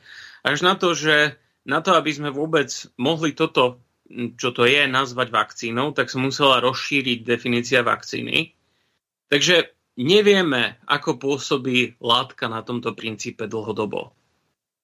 Um, a, um, a to spolu s tým, že, že nielen, že ďalšiu látku môžu prikázať podať, uh, môžu prikázať podrobiť sa nejakej medicínskej procedúre, ale, ale môžu prikázať sa nechať podrobiť uh, medicínskej procedúre experimentálnou látkou, to je tá podstata, za ktorú nerozumiem, um, že, že ako môžu za takúto hranicu pripustiť vôbec liberáli, ak sami seba nazývajú liberálmi, uh, že, že by mohli štát.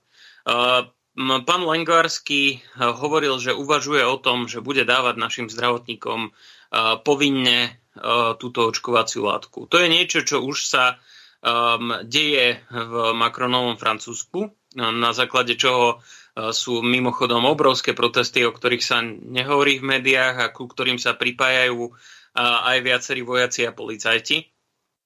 A, um, to je niečo, čo môže ešte viac ohroziť naše už aj tak ohrozené zdravotníctvo, ak na to pozeráme z utilitárneho hľadiska. A ak na to pozeráme čisto z hľadiska osobných, osobných slobod, tak je to salámovou metodou ukrajovanie z, z práva na telesnú integritu uh, a z osobnej slobody zdravotníkov, ktorí to už aj tak mali najťažšie počas celého tohto obdobia. Rád by som, rád by som videl, aby sa, aby sa debata posunula z tých faktických vecí, o ktorých sa, sa ľudia môžu hádať kade tade, aj na tú úroveň toho, toho princípu, toho princípu, pretože na základe princípov uh, máme konať, na základe princípov poznáme nejaký ústavný poriadok a uh, kvalitu ústavného poriadku poznáme na základe toho, ako sa dodržujú princípy. Um, a, a vychádzajúc z nejakých základných princípov právneho štátu, z nejakých základných princípov ľudských práv a ľudských slobod pre Boha živého, my, my nemôžeme vôbec diskutovať o, e, o, o nejakom povinnom očkovaní a robiť masovú propagandu, masovú financovanú propagandu medzinárodnú, e, ktorá má ľudí dotlačiť, dotlačiť k tomu, um, aby, aby, aby si podali experimentálnu látku. No tak to je, to, to, to, je, to je zrúdne samo o sebe. Ešte aj keby to nebolo povinné, um, tak, tak uh, mali, by sme, mali by sme skôr hľadať spôsoby, legislatívne spôsoby, ako, ako zabrániť um, ako zabrániť firmám uh, nútiť ľudí, nútiť zamestnancov um, k, k, k procedúram, k medicínskym procedúram, s ktorými nesúhlasia. Um, miesto toho, ešte um, mimo toho, že sa hovorí o tom zdravotníctve, tak som mal avízo, že, že oni chcú uh, hovoriť že vo verejnej, vo verejnej správe um, akože bolo avízo úradníkom, že nemá byť zamestnaný v budúcnosti nikto, kto nebude nezaočkovaný. Tomáš... A, ešte, ešte iba dokončím jednu Dobre. vetu. Deklarujú, že, že predsa sa na tom zhodli odborníci, ale keď si pozriete kongresy, a to mám z lekárskeho prostredia, tak na kongresy sa nepripúšťa nikto, čo nie je nezaočkovaný. Teda to už samo o sebe hovorí o tom, že aká je slobodná debata v rámci vedeckých inštitúcií dnes. Môžete pokračovať. No ja som chcel nadviazať eh, s tým, dnes mi na tlačovke, ktorú mal hlas, eh, padla sánka. Novinár, alebo lepšie povedané redaktor z RTVSky položil pánovi Rašimu túto otázku. Pri deň Otováhovský radiožurnál RTVS. Chcem sa spýtať na stanovisko strany hlas k tomu.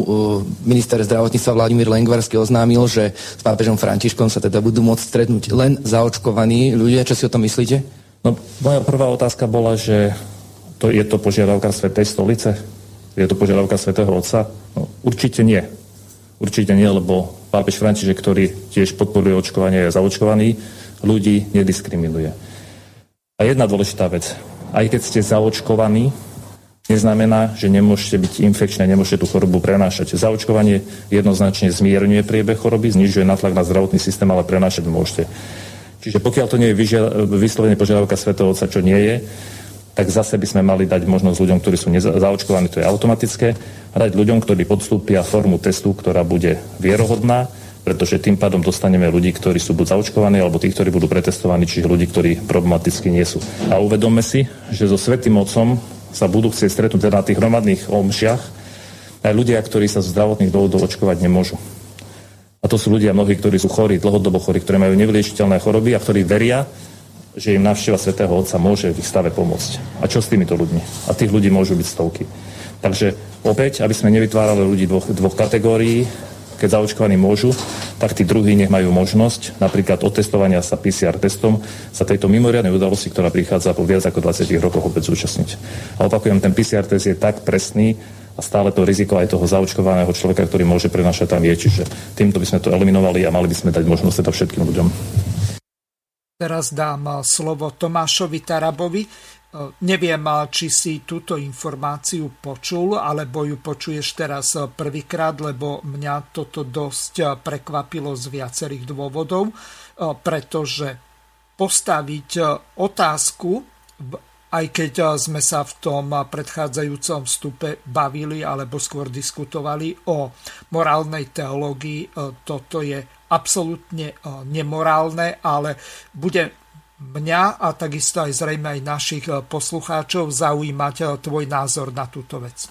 No vieš, ja som bol uh, úprimne povedaný šokovaný, keď som túto informáciu zachytil. Dal som k tomu aj na Facebook svoj status, ktorý, hm, keď teraz som pozeral 5 minút dozadu, má vyše 220 tisíc hľadnutí, čo za pár hodín, čo to tam je, je teda veľký, veľké číslo. Ja som sa vyjadril v tom duchu, že teda ak toto by malo byť e, požiadavka svätého Otca, že sa nestretne s nikým, kto nie je očkovaný a to plne a pokorne rešpektuje v tom duchu, že teda akceptujem, že sa so mňou nestretne ani teoreticky. Na druhej strane som povedal vo svojom stanovisku, že e, a to nie je jeden prípad, takých prípadov je v dejinách cirkvi množstvo, bol uh, svätý Jan Bosko, ktorý sa práve dostal veľmi do povedomia nielen tým, že sa staralo o deti a mládež, o ktorým zomreli rodičia a podobne žili na periférii, ale on sa veľmi predstavil tým, že v Turíne svojho času vypukol obrovský mor a ten mor išiel takým tempom a takou rýchlosťou, že jednoducho svetské autority, teda štát sa stiahol, e, začali sa im rozpadať štruktúry, tí ľudia, lekári, policajti a e, ďalší personál odmietli sa začať starať nielen o chorých, ale proste už prestávali aj odpratávať z ulic mŕtvych. No a vtedy Jan Bosko spolu s tými svojimi zvarencami išiel do tých ulic, išiel do tých ulic a plnil to, čo dovtedy mal plniť štát. A v podstate bol jedinou takou hybnou sílou, ktorá v čase toho moru pomáhala tým ľuďom. A ja som povedal, že Dom Bosko nebol ani očkovaný a prežil to. E, vtedy dostal takú poves vedca. To znamená, ak by toto malo byť stanovisko e, pápeža Františka, že on chce sa stretnúť len s očkovanými ľuďmi, čo ja teraz na rozdiel pána Rašiho neviem, či to je jeho stanovisko alebo nie je,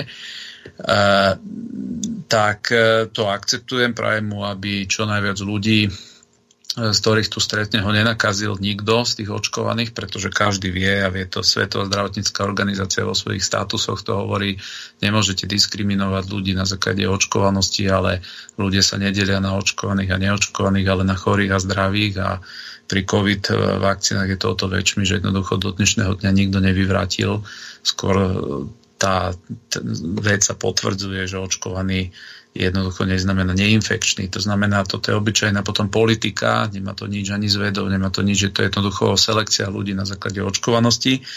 ak by mala mať tá návšteva takýto charakter, tak myslím si, že obrovská časť populácie sa bude cítiť svojím spôsobom e, vyradená na periférii, na okraji, nebudú, sa, e, nebudú tomu rozumieť, prečo tá návšteva, o ktorej tak veľmi všetci hovoria, že má byť, ja neviem, e, formou nejakého zmieru celonárodného a podobne, nie je ničím iným segregáciou ľudia to nepochopia, veriaci to nepochopia. Vznikne tam strašne veľa otázok typu, že v poriadku, či tí očkovaní teda sú cirkvi dobrej na to, aby platili príspevky, či neočkovaní, na to dobrí sú, ale už na stretnutie s pápežom na účasť na Sv. Omši už na to dobrí nie sú e, pretože to stanovisko Lengvarského je v tomto duchu. Ja si myslím, takto, sú len dve možnosti. Ak to je naozaj vôľa svätého Otca, tak myslím si, že to že to bude mať e, trpku príchuť u veľkej časti cirkvy, veriacich. Ak to nie je jeho požiadavka a si to tu vymyslela táto vláda, vymyslel to Lengvarsky a prikryli sa a dali to do takej polohy, ako keby to bola požiadavka pápeža, tak to bude obrovský škandál diplomatický, pretože, pretože argumentovať niečím takýmto a vťahovať do toho pápeža je, je pri najmenšom je pri najmenšom e, drze, normálne, že drze. Ja teraz neviem to hodnotiť, že ako to je. Niekto mi povedal, že Lengvarský mal, mal mať stretnutie so Zvolenským a tam to dohodli. Neviem si predstaviť, že by Zvolenský e, v tejto veci konal na vlastnú pes, takže uvidíme. Sám som zvedavý, čo to bude. Ak tá návšteva by mala mať tento, túto, túto formu, túto formu, tak jednoducho myslím si, že to bude mať dopady na veriace spoločenstvo na Slovensku, ale ja to ako veriaci príjma v tom duchu, že v poriadku prichádza sem pápež, ktorý sa nechce stretnúť e, s ľuďmi, ktorí sa nepodvolili nejakému štátnemu zdravotníckému úkonu.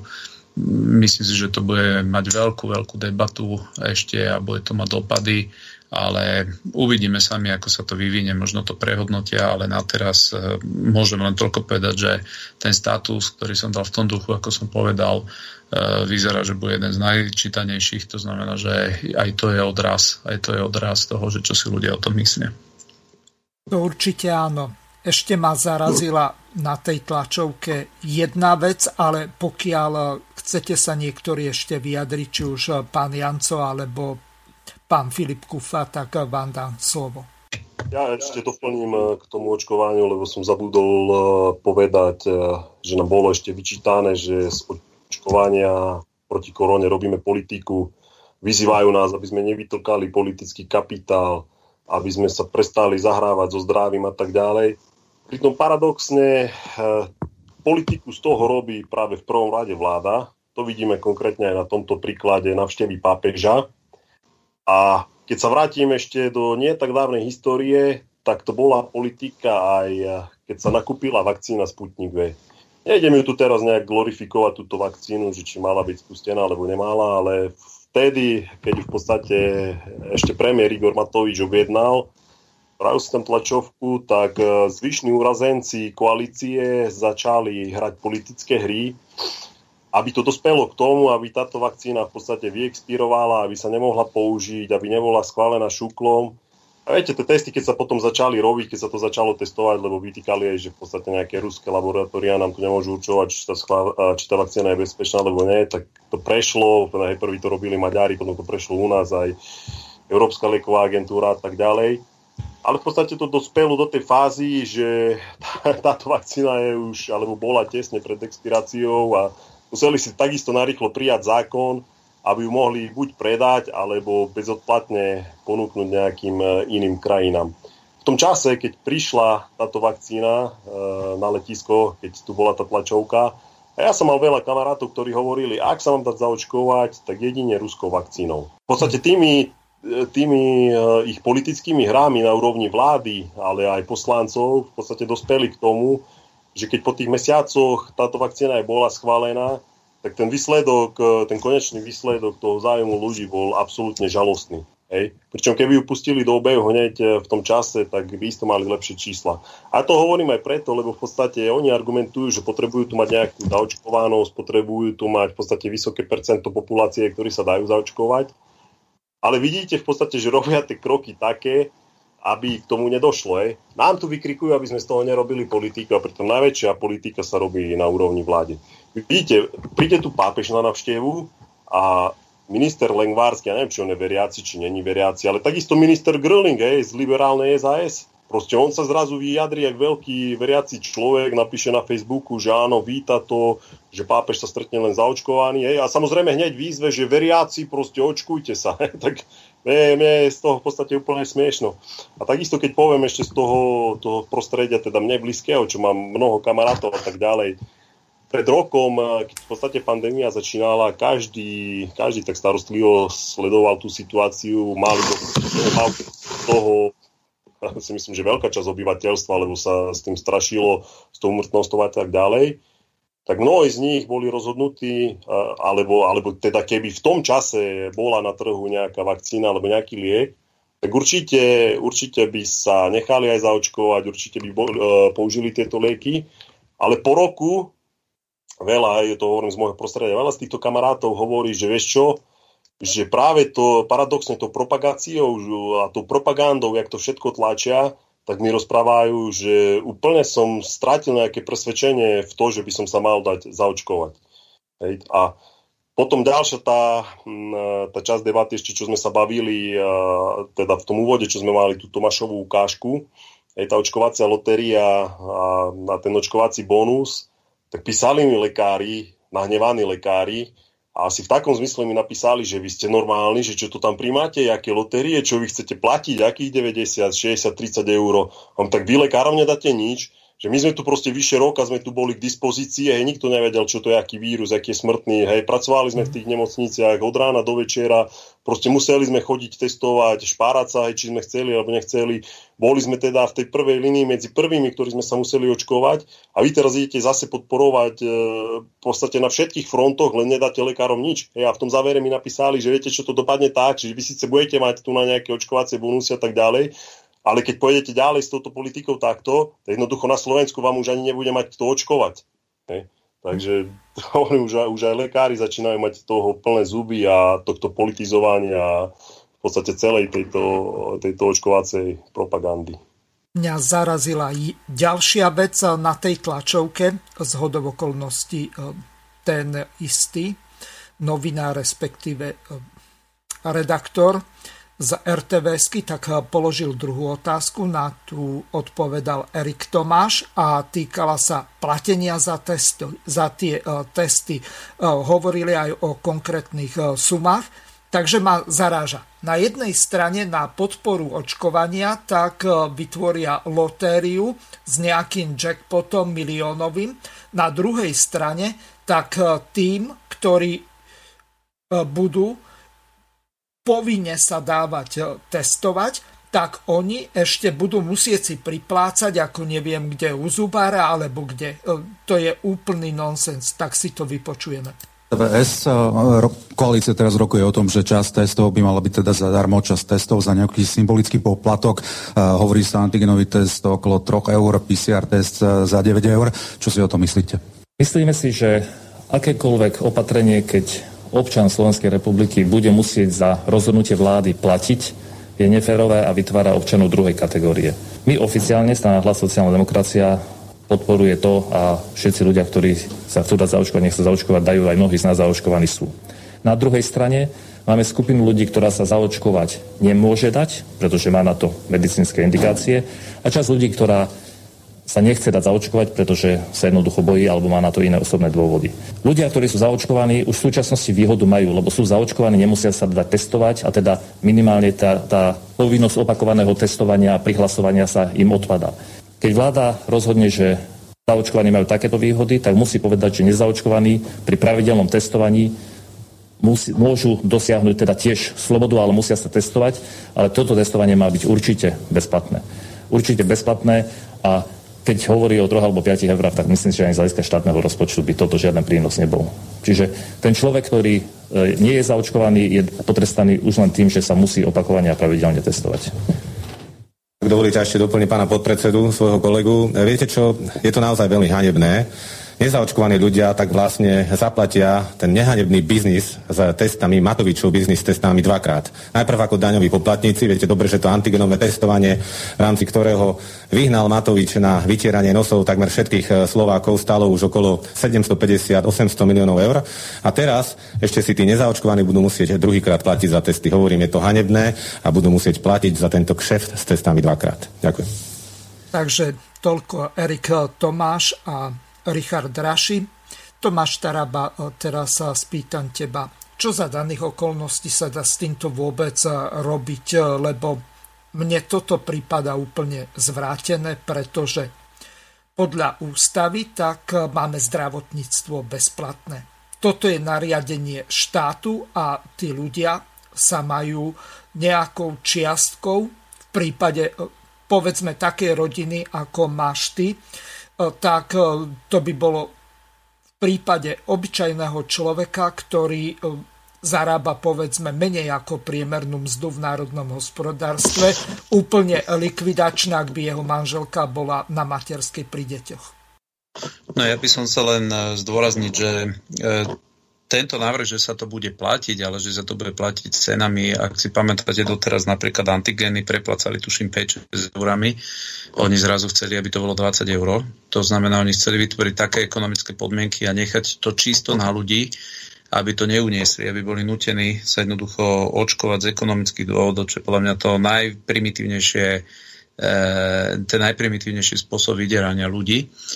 No a toto prešlo de facto na koaličnej rade, prešlo to vo vláde a malo to ísť do parlamentu a tu ja chcem oceniť prácu nášho podpredsedu strany Život Jana Podmanického, ktorý jednoducho išiel vo večerných hodinách aj za sme rodinou a to s nimi preberal, že aké je možné, že oni toto vôbec akože schválili na vlade ich ministri, že ako to mohlo prejsť kolečnou radou. A tam, a tam boli veci, ktoré Mikasovi dávali právo rozhodnúť, že on bude určovať, čo je povinné očkovanie. Takže to, za čo nás dneska velice morálny teológ René Bela, ba, Balak, či, uh, atakoval bez toho, bez toho, aby vôbec si podľa mňa ten zákon prečítal to, čo je jeho zmyslom. A, a, a o to horšie, že odmietol uh, vôbec e, dať naše stanovisko na svoj profil, už keď nás tam tak potrebovalo atakovať, tak Jano Podmanický bol ten, ktorý do večerných hodín sedel so Smer rodinou a v podstate oni uznali, že má pravdu a ten zákon bol stiahnutý z Národnej rady a neprešiel.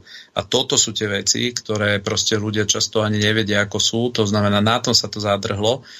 A takže odpoveď na tvoju otázku poprvé, prvé, plne súhlasím s tým, že ak štát niečo vyžaduje od ľudí, musím to preplatiť v plnej výške. Žiadne, že e, dám pištol k hlave, ekonomickú pištol k hlave a budem ich vydierať cez deti a podobne. Po druhé, e, na otázku, vieš, tieto ústavné práva a podobne. Ja e, trošku prestávam akceptovať to tvrdenie, ako sa tu, tu tak tráduje, že ústavný súd sa nekritizuje. Ústavný súd dnes na Slovensku pozostáva z veľmi veľa právnikov, ktorí jednoducho si tam nominovala táto vládna koalícia to, že za, celý, za celé to COVID obdobie ústavný súd nechránil ľudské práva a slobody ľudí a prizeral sa na to, ako sú porušované, to podpíšem aj o polnoci a to tvrdím dlhodobo. To znamená, ja nemám žiaden dôvod chodiť okolo ústavného súdu teraz po špičkách, pretože už prešlo veľmi veľa doby a času, aby sme mohli povedať, že ústavný súd jednoducho v tomto v tomto útoku na ľudské práva a slobody totálne fatálne zlyhal a pri najmenšom si nesplnil svoju úlohu a to poviem na plné ústa, takže v tomto sa ja odlišujem od tých ostatných opozičných politikov, ktorí sa k ústavnému súdu správajú ako k nejakému posvetnému telaťu, jednoducho nepotvrdzuje to svojou činnosťou. A tu vôbec nemám teraz na mysle to referendum zmarené, ale to, čo proste je, a my sa dostávame do tej momentu, jediné, čo na túto vládu funguje, a to hovorím v, plno, v plnej vedomí, je strach z ulice. Proste táto vláda sa bojí ľudí v uliciach. To vidím, ako sa menia rozhodnutia v parlamente podľa toho, ako, ako vidia, že či e, ľudia na to reagujú takým alebo onakým spôsobom. Práve preto je dôležité, aby aj politici chodili na tie mítingy. Ne, nerozumiem, ako, ako napríklad teraz na na poslednom mítingu, čo sme mali proste v sobotu, krásna účasť tam bolo. E, niektorí možno sa až tak išli vytešovať, že lialo, že ľudia neprídu. Krásna účasť tam bola. Pozvanku dostali úplne, že všetci politici z opozičných strán, každý mohol vystúpiť a proste boli tam viacerí politici, čo síce si došli porobiť fotky medzi ľudí, ale nevystúpili, nevystúpili, dali to na Facebooky, proste revolúcia, odpor a tak ďalej v tejto dobe sa nerobí len cez Facebooky, proste treba ísť na tie tribúny, ja som tam vystúpil, Marek si tam vystúpil, boli tam iní. A a toto chcem povedať, že, že chcem tak akože pozbudiť ľudí, nebojme sa vyjadriť svoj názor, je dôležité v tomto byť pokope, preto nerozumiem tú nutkavú snahu viacerých, ktorí stále majú potrebu útočiť na to, na to národnú časť politického spektra, ale toto je to najdôležitejšie. A myslím si, že potom, čo sa táto vláda smiala e, do úst vyslovene ľuďom, nerešpektujú výzvy ani generálna prokuratúra, ktorý ruší výhľašky Mikasa. Tvária sa, že výhľašky Mikasa sú viac pomaly ako zákon. My postupne dochádzame do momentu, že na túto vládu, ak sa nespamätá, bude platiť len štrajk a áno, aj generálny štrajk. To si myslím, že po tomto všetkom, čo oni zmarili, jak sa ľuďom vysmievajú pri ich základných ľudských právach, tak tu na, začína byť na, do, naplnená táto základná požiadavka a môžem povedať, že my v opozícii sa už o tom bavíme. No určite to, čo si povedal, na tom sa zhodneme. Dokonca hlásnici sa rozhodli, že idú podporiť eh, protesty na hraniciach dokonca zajtra. Eh, bude ma zaujímať, eh, prehrám teraz ukážku, že či aj vy nad niečím takýmto uvažujete, tak Erik Tomáš povedal k tejto veci nasledovne. Ďakujem veľmi pekne. Dámy a páni, dovolte, aby som sa ešte vyjadril k nášmu včerajšiemu e, kroku a oznámim aj jedno zásadné e, rozhodnutie. Ako je už známe, včera sme sa podpísali pod e, podanie na ústavný súd proti aktuálnej vyhláške Úradu verejného zdravotníctva, ktorý, ktorá upravuje režim na hraniciach. Vláda prakticky odignorovala rozhodnutie ústavného súdu, ktorý pozastavil účinnosť e, pôvodnej vyhlášky a naopak vlastne ešte v tej novej vyhláške opatrenia sprísnila. Nič sa teda nezmenilo na šikane nezaočkovaných e, ľudí, jedine to, že vláda pritvrdila vo svojom tlaku, ktorým si chce evidentne vynútiť e, povinné očkovanie. Naďalej teda vláda delí občanov na dve kategórie šikanuje nezaočkovaných pendlerov, šikanuje nezaočkovaných ľudí, ktorí sa vracajú na Slovensko a tie prísne opatrenia spôsobili aj to, že cestovný ruch veľmi trpí, pretože turisti húfne odhlasujú dovolenky na Slovensku. Naďalej my teda požadujeme rovnocené podmienky pre ľudí prichádzajúcich na Slovensko a to teda, aby sa žiadal, žiadalo buď potvrdenie o očkovaní, buď potvrdenie o teste, o kvalitnom PCR teste, alebo potvrdenie o prekonaní covidu. A v prípade testov žiadame pre našich občanov bezplatné testovanie. Zaujímavé je, dámy a páni, že pokiaľ ústavný súd rozhodol o zamietnutí referenda o predčasných voľbách, tak vláda tvrdí, že potrebuje pol roka na to, aby pripravila zmenu ústavy, aby sa referendum mohlo konať. Ale pokiaľ ide o šikanu ľudí, tak je stačia dva dní na to, aby pripravila novú vyhlášku. A z tohto dôvodu chcem oznámiť, že strana Hlas sociálna demokracia osobnou účasťou svojich predstaviteľov zajtra podporí protesty na hraniciach. Takže ťažká otázka na vás. Viete o nejakých protestoch, kde konkrétne sa bude protestovať a či aj vy sa pripojíte? Vieš čo, jasné, my o tých protestoch vieme, dokonca jeden z tých organizátorov vystúpil eh, v sobotu na našom mítingu v Bratislave. Aj máme pozvanku, myslím, že Marek si tam pôjde a ten hlavný protest, tak oni chcú za, zatarasiť všetky hraničné prechody, ale ten hlavný sa má diať smerom na Rajku.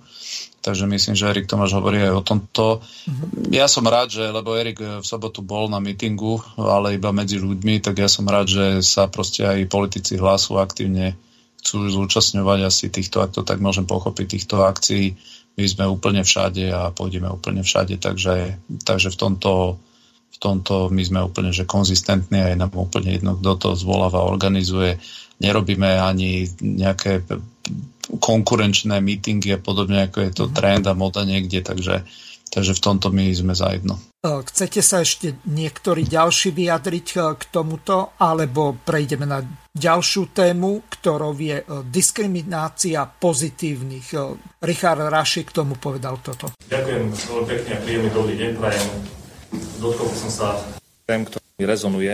Vláda totiž svojim konaním dokazuje, že celé antigenové testovanie, tie plošné, celonárodné, svojím spôsobom povinné testovania boli bohužiaľ jedným obrovským podvodom na občanoch Slovenskej republiky a zároveň aj biznisom pre vyvolených. Všetci si spomíname, ako celoplošné testovanie bolo nazývaným druhým slovenským národným povstaním. Je to vecou, ktorá zlomí krk hnusobe alebo zachráni životy. Takýmito slovami, kedy si bývalý premiér e, Matovič a minister zdravotníctva Krajči a celá vláda sa oháňali, keď naozaj pod hrozbou domáceho väzenia nahnali milióny Slovákov na niekoľko kvôl povinného antigenového celoslovenského plošného testovania. Robili to preto, lebo mala to byť záchrana a zdá sa, a potvrdzujú to aj mnohé e, fakty, že bolo to jedno veľké fiasko, pretože v druhej vlne sme mali naozaj z krajiny, ktorá mala najmenej mŕtvych, sme sa stali lídrom v tomto smutnom rebríčku. Keď sme si mysleli, že máme za celým týmto antigenovým e, trápením, tak štát opakovane dnes trestá občanov za svoje vlastné rozhodnutia a svoje vlastné zlyhania.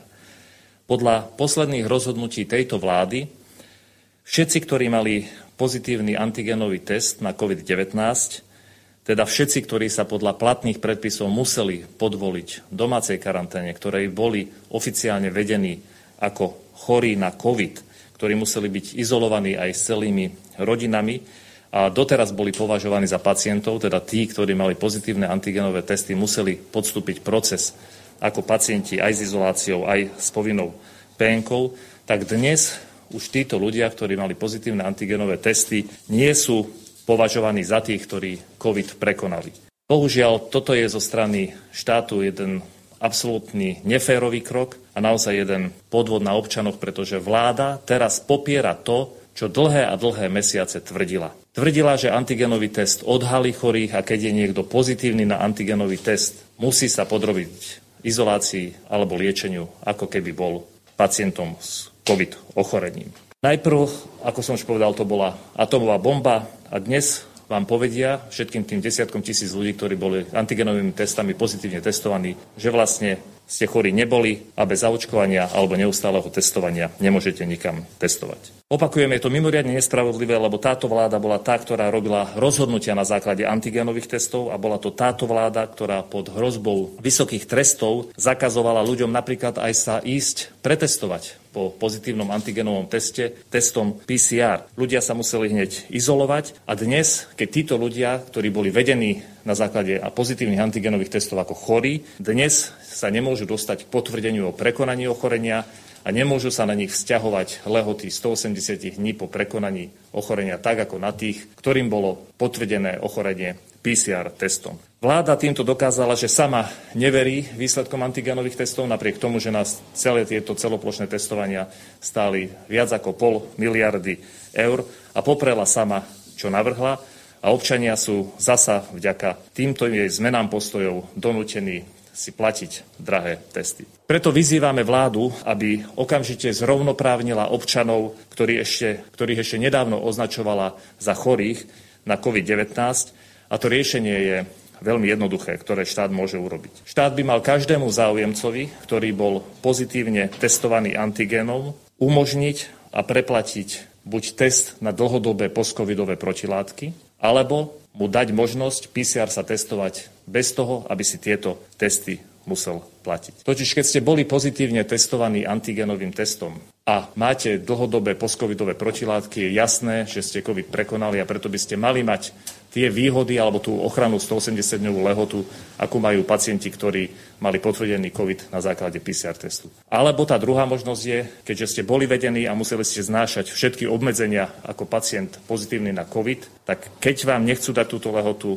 mali by vám dať aspoň zadarmo PCR test. Naozaj opakujem, všetci si pamätáme, ako na základe pozitívnych covidových antigenových testov museli byť ľudia v izoláciách a teraz títo ľudia, ktorí sa domáhajú potvrdenia o prekonaní covidu, aby boli v tých 180-dňových ochranných lehotách, sú odmietaní a musia si testovanie platiť sami. Ďakujem pekne. Takže toľko Richard Raši. Kto to chcete okomentovať a čo za daných okolností sa dá robiť? Nech sa páči. Tomáš, chceš ty, alebo ja, ja len k tomu môžem toľko povedať, že Richard Raši v podstate v tomto hovorí úplne pozíciu celej opozície, akú máme. Uh, navyše, viete, tu je problém to, že, jak povedal v prvej časti Tomáš, že, že tu ako keby prestala byť e, normálne, že odborná debata, lebo oni stále hovoria, že potrebujú odborníkov, ale keď tí odborníci povedia, ako napríklad teraz Izrael hovorí, že majú extrémny nárast, napriek tomu, že sú najviac zaočkovaná krajina, majú extrémny nárast COVID pozitívnych, čo znamená, že e, musel izraelský premiér povedať, že treba priznať, že vakcína nie je riešenie na všetko, tak jednoducho áno, tu proste oni si idú vlastnú vlastnú cestu, kde, počas ktorej oni dokážu neskutočne ignorovať aj z vlastných komunít, ktoré teda, na ktoré sa odvolávajú proste tie podstatné názory. A to je a to potom vedie k tomu, že oni si tu príjmajú, zdá sa, rozhodnutia nie podľa toho, čo chcú ľudia, nie, nie podľa toho, čo ani tá veda rozpráva a už vôbec nie ten skutkový stav, ale proste čo im vyhovuje z ich buď politického alebo biznisového pohľadu. A tu treba naozaj povedať, že Úrad verejné pre verejné obstarávanie rozhodol, že ten nákup antigenových testov bol protizákonný. A ja sa pýtam, že kde je to padni, komu padni. To stalo 50 miliónov. A takto môžeme ísť do detailov, veď oni, Heger sa chváli na internete, že 8,5 miliardy rozdali ľuďom, ale v tej tabulke, ktorú ľuďom na internet dal, tak ledva vedel vyčísliť 3 miliardy. Ja sa pýtam, kde sú tie ostatné peniaze. Oni tu vládli v núdzovom stave, napriamo rozdávali zákazky a ja sa pýtam, ako je možné, že človek, ktorý rozhodoval o tých mobkách, tak 600 e, tisíc mesačne si sám prišiel k biznisu. Veď je v ktorej krajine je toto normálne. Takže, takže tu táto vláda stratila akúkoľvek kredibilitu na boj proti tejto, tejto pandémii a stratila ju o to väčšmi, že tie jej rozhodnutia aj spätne nielen, že nie sú efektívne, nielen, že spôsobili na Slovensku očividne výrazný nárast úmrtí oproti priemeru, veď patríme medzi úplnú špičku v umieraní, ale na druhej strane oni sa Dva týždne sme boli na úplnej špičke. Mimochodom, presne tak, ale oni sa ukázali byť dodatočne aj ekonomicky absolútnym armagedonom, absolútnou svojvolou, za ktorú budú musieť ľudia platiť zvýšenými daňami, tak ako to už teraz hovoria.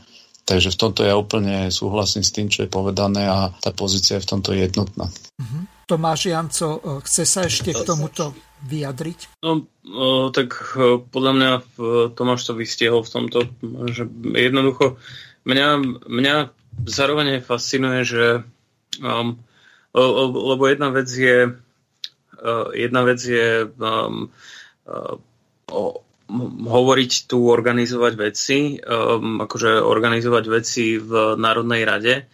Um, druhá vec je, že reálne sme sa stretli s vládou, ktorá, však Matovič sám priznal v médiách, že mali niekoľko tisíc umrtí, ktoré zapričinili oni ako vláda, aj keď to zvalil na Sulika, ale to, že niekoľko tisíc ľudí zbytočne zomrelo, je niečo, čo objektívne priznal a povedal do médií.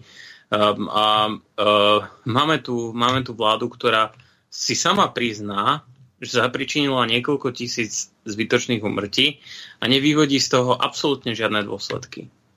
Um, máme tu um, tento, máme tu absolútne zdiskreditované tézy um, o efektivite niektorých antigenových testov a um, ako povedal Tomáš v, v tej nahrávke, tak eh, akurát tu máme firmičky, ktoré na tom zarobili eh, milióny a napokon ale máme aj veľké nadnárodné korporácie, finančné domy, ktoré zarobili dosť veľa na tom, že im boli odpustené od vody, veď napokon pán Sulik je tu kvôli tomu, aby pomáhal tomu veľkému trhu. Um, um, oni, oni toto všetko zapričinili a nevyvodzujú z toho žiadne dôsledky. O to je dôležitejšie uh, to, čo tiež uh, Tomáš teraz nedávno hovoril, že jediné, čo sa boja, pretože oni sami si nie sú schopní uh, vyvodiť, uh, vyvodiť akékoľvek uh, dôsledky. Však Matovič prestal byť premiérom, začal byť ministrom financií, hej? Kde, má, kde má ešte menej zodpovedností. Um, Šambala Bamba nebol nejakým spôsobom potrestaný. za, za, to, za to, čo sa stalo pod jeho rezortom. Keď som, keď som čítal Um, nedávno uh, mal som o tom aj prednášku a, a pripomienkoval som uh, uh, plán pre zdravotníctvo, teda najprv rozpočet a potom uh, ich, ich úmysly pre reformu zdravotníctva. Tak to je niečo, čo jednak je nezmysel, keďže akože chcú v najzaťažovanejšom rezorte pred treťou vlnou šetriť na základe finančnej analýzy z roku 2019 um, a uh, jednak chcú rušiť nemocnice a uh, niektoré oddelenia, ktorých už aj tak nie je dosť uh, a tak ďalej a tak ďalej. Nebudem menovať, že čo všetko spravili zle, lebo snad to vieme. Ale je presne pravda to, čo povedal Tomáš, že jediná cesta, je, je, je to jediné, čo sa tu boja, je um, tí ľudia v uliciach. Hej, tí, tí, tí zorganizovaní ľudia, tá, uh, tá, tá surová masa ľudí, ktorá um, nie je uh, organizovaná tak, ako boli tie protesty za akože slušné Slovensko uh, ich vlastnými médiami, ale ktorá sa zorganizuje sama. A môžu to ignorovať v rámci v rámci médií, môžu sa tváriť, ako sa minule na tom stretnutí tvárili, že je tam desaťnásobne menej ľudí, ako tam v skutočnosti je um, ale uh, tá masa má sama o sebe svoju silu a motivuje aj ľudí, uh, že vidia, že je tam niekto ešte okrem nich uh, a motivuje ich tomu, aby boli um, nie politicky pasívni, ale uh, politicky aktívni občania práve v dobe, keď, uh, keď nefunguje absolútne ži, absolútne po žiadnej stránke systém bez nejakého externého donútenia. Ďakujem veľmi pekne Tomášovi Jancovi. Relácia sa nám chýli ku koncu. Ešte by som dal slovo Filipovi Kufovi na záver. Máme už len nejaké dve minútky, tak Filip, poprosím vás, aká je momentálne situácia s tými útokmi eh, medveďov na ľudí a ako pokračuje ten váš spor eh, s ministrom životného prostredia. Situácia je taká, že zatiaľ v mesiaci júl nebol zaznamenaný útok medveda na človeka, ktorý by mal aj nejaké fyzické následky. O čom som informoval pred dvomi, tromi dňami, bol prípad medvedice. Viackrát som o nej eh, teda dával aj video, aj som písal.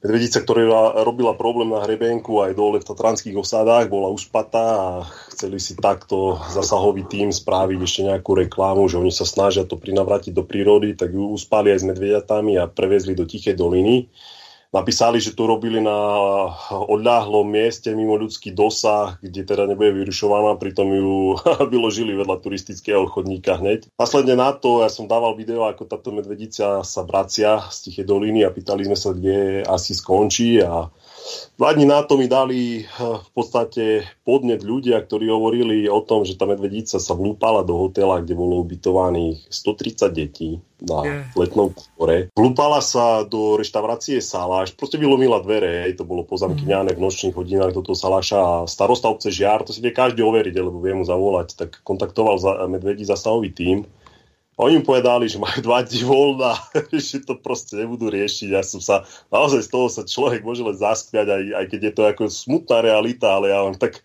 toto proste nemá obdobu.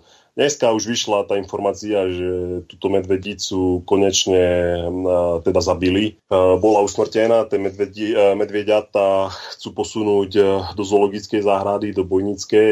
Do bojnic majú zatiaľ chytené len jedno, to druhé neviem, či sa im podarí, alebo, nechytí, alebo teda nepodarí. Ale tej situácii je to takto. Tie medvede, tie medvede v podstate vidíme, že tá početnosť aj, aj tieto všetky prípady nám poukazujú na to, že je ich veľa ich naozaj veľa a malo by sa, malo by sa pristúpiť e, v podstate k nejakému lepšiemu manažovaniu a nie k manažovaniu zasahovým tímom, že tam v podstate paintballovými guličkami ostreľujú medvede a túto situáciu to vôbec nerieši nejaký zasahový tím. Hej. To je len vyhodené peniaze e, do vzduchu. Ďakujem veľmi pekne Filipovi Kufovi a Tomášovi Tarabovi. Lúčim sa s vami. Do počutia. Samozrejme pozývam vás v sobotu počúvať reláciu alebo aj priamo sa zapojiť do nej. Bude venovaná zmárenému referendu. Hosťom hlavným bude pán docent Branislav Fabri, takže nech sa páči, máte možnosť sa zapojiť do relácie. Lúčim sa s vami a prajem vám príjemné počúvanie ďalších relácií. Do počutia. Vysielací čas dnešnej relácie veľmi rýchlo uplynul, tak sa s vami zo štúdia Banska Bystrica Juh lúči moderátor a zúkar Miroslav Hazucha, ktorý vás touto reláciou sprevádzal. Vážené poslucháčky a poslucháči, budeme veľmi radi, ak nám zachováte nielen priazeň, ale ak nám aj napíšete vaše podnety a návrhy na zlepšenie relácie lebo bez spätnej väzby nebudeme vedieť relácie zlepšovať. Za čo vám vopred veľmi pekne ďakujem. Do počutia. Táto relácia vznikla za podpory dobrovoľných príspevkov našich poslucháčov. Ty, ty sa k ním môžeš pridať. Viac informácií nájdeš na www.slobodnyvysielac.sk Ďakujeme.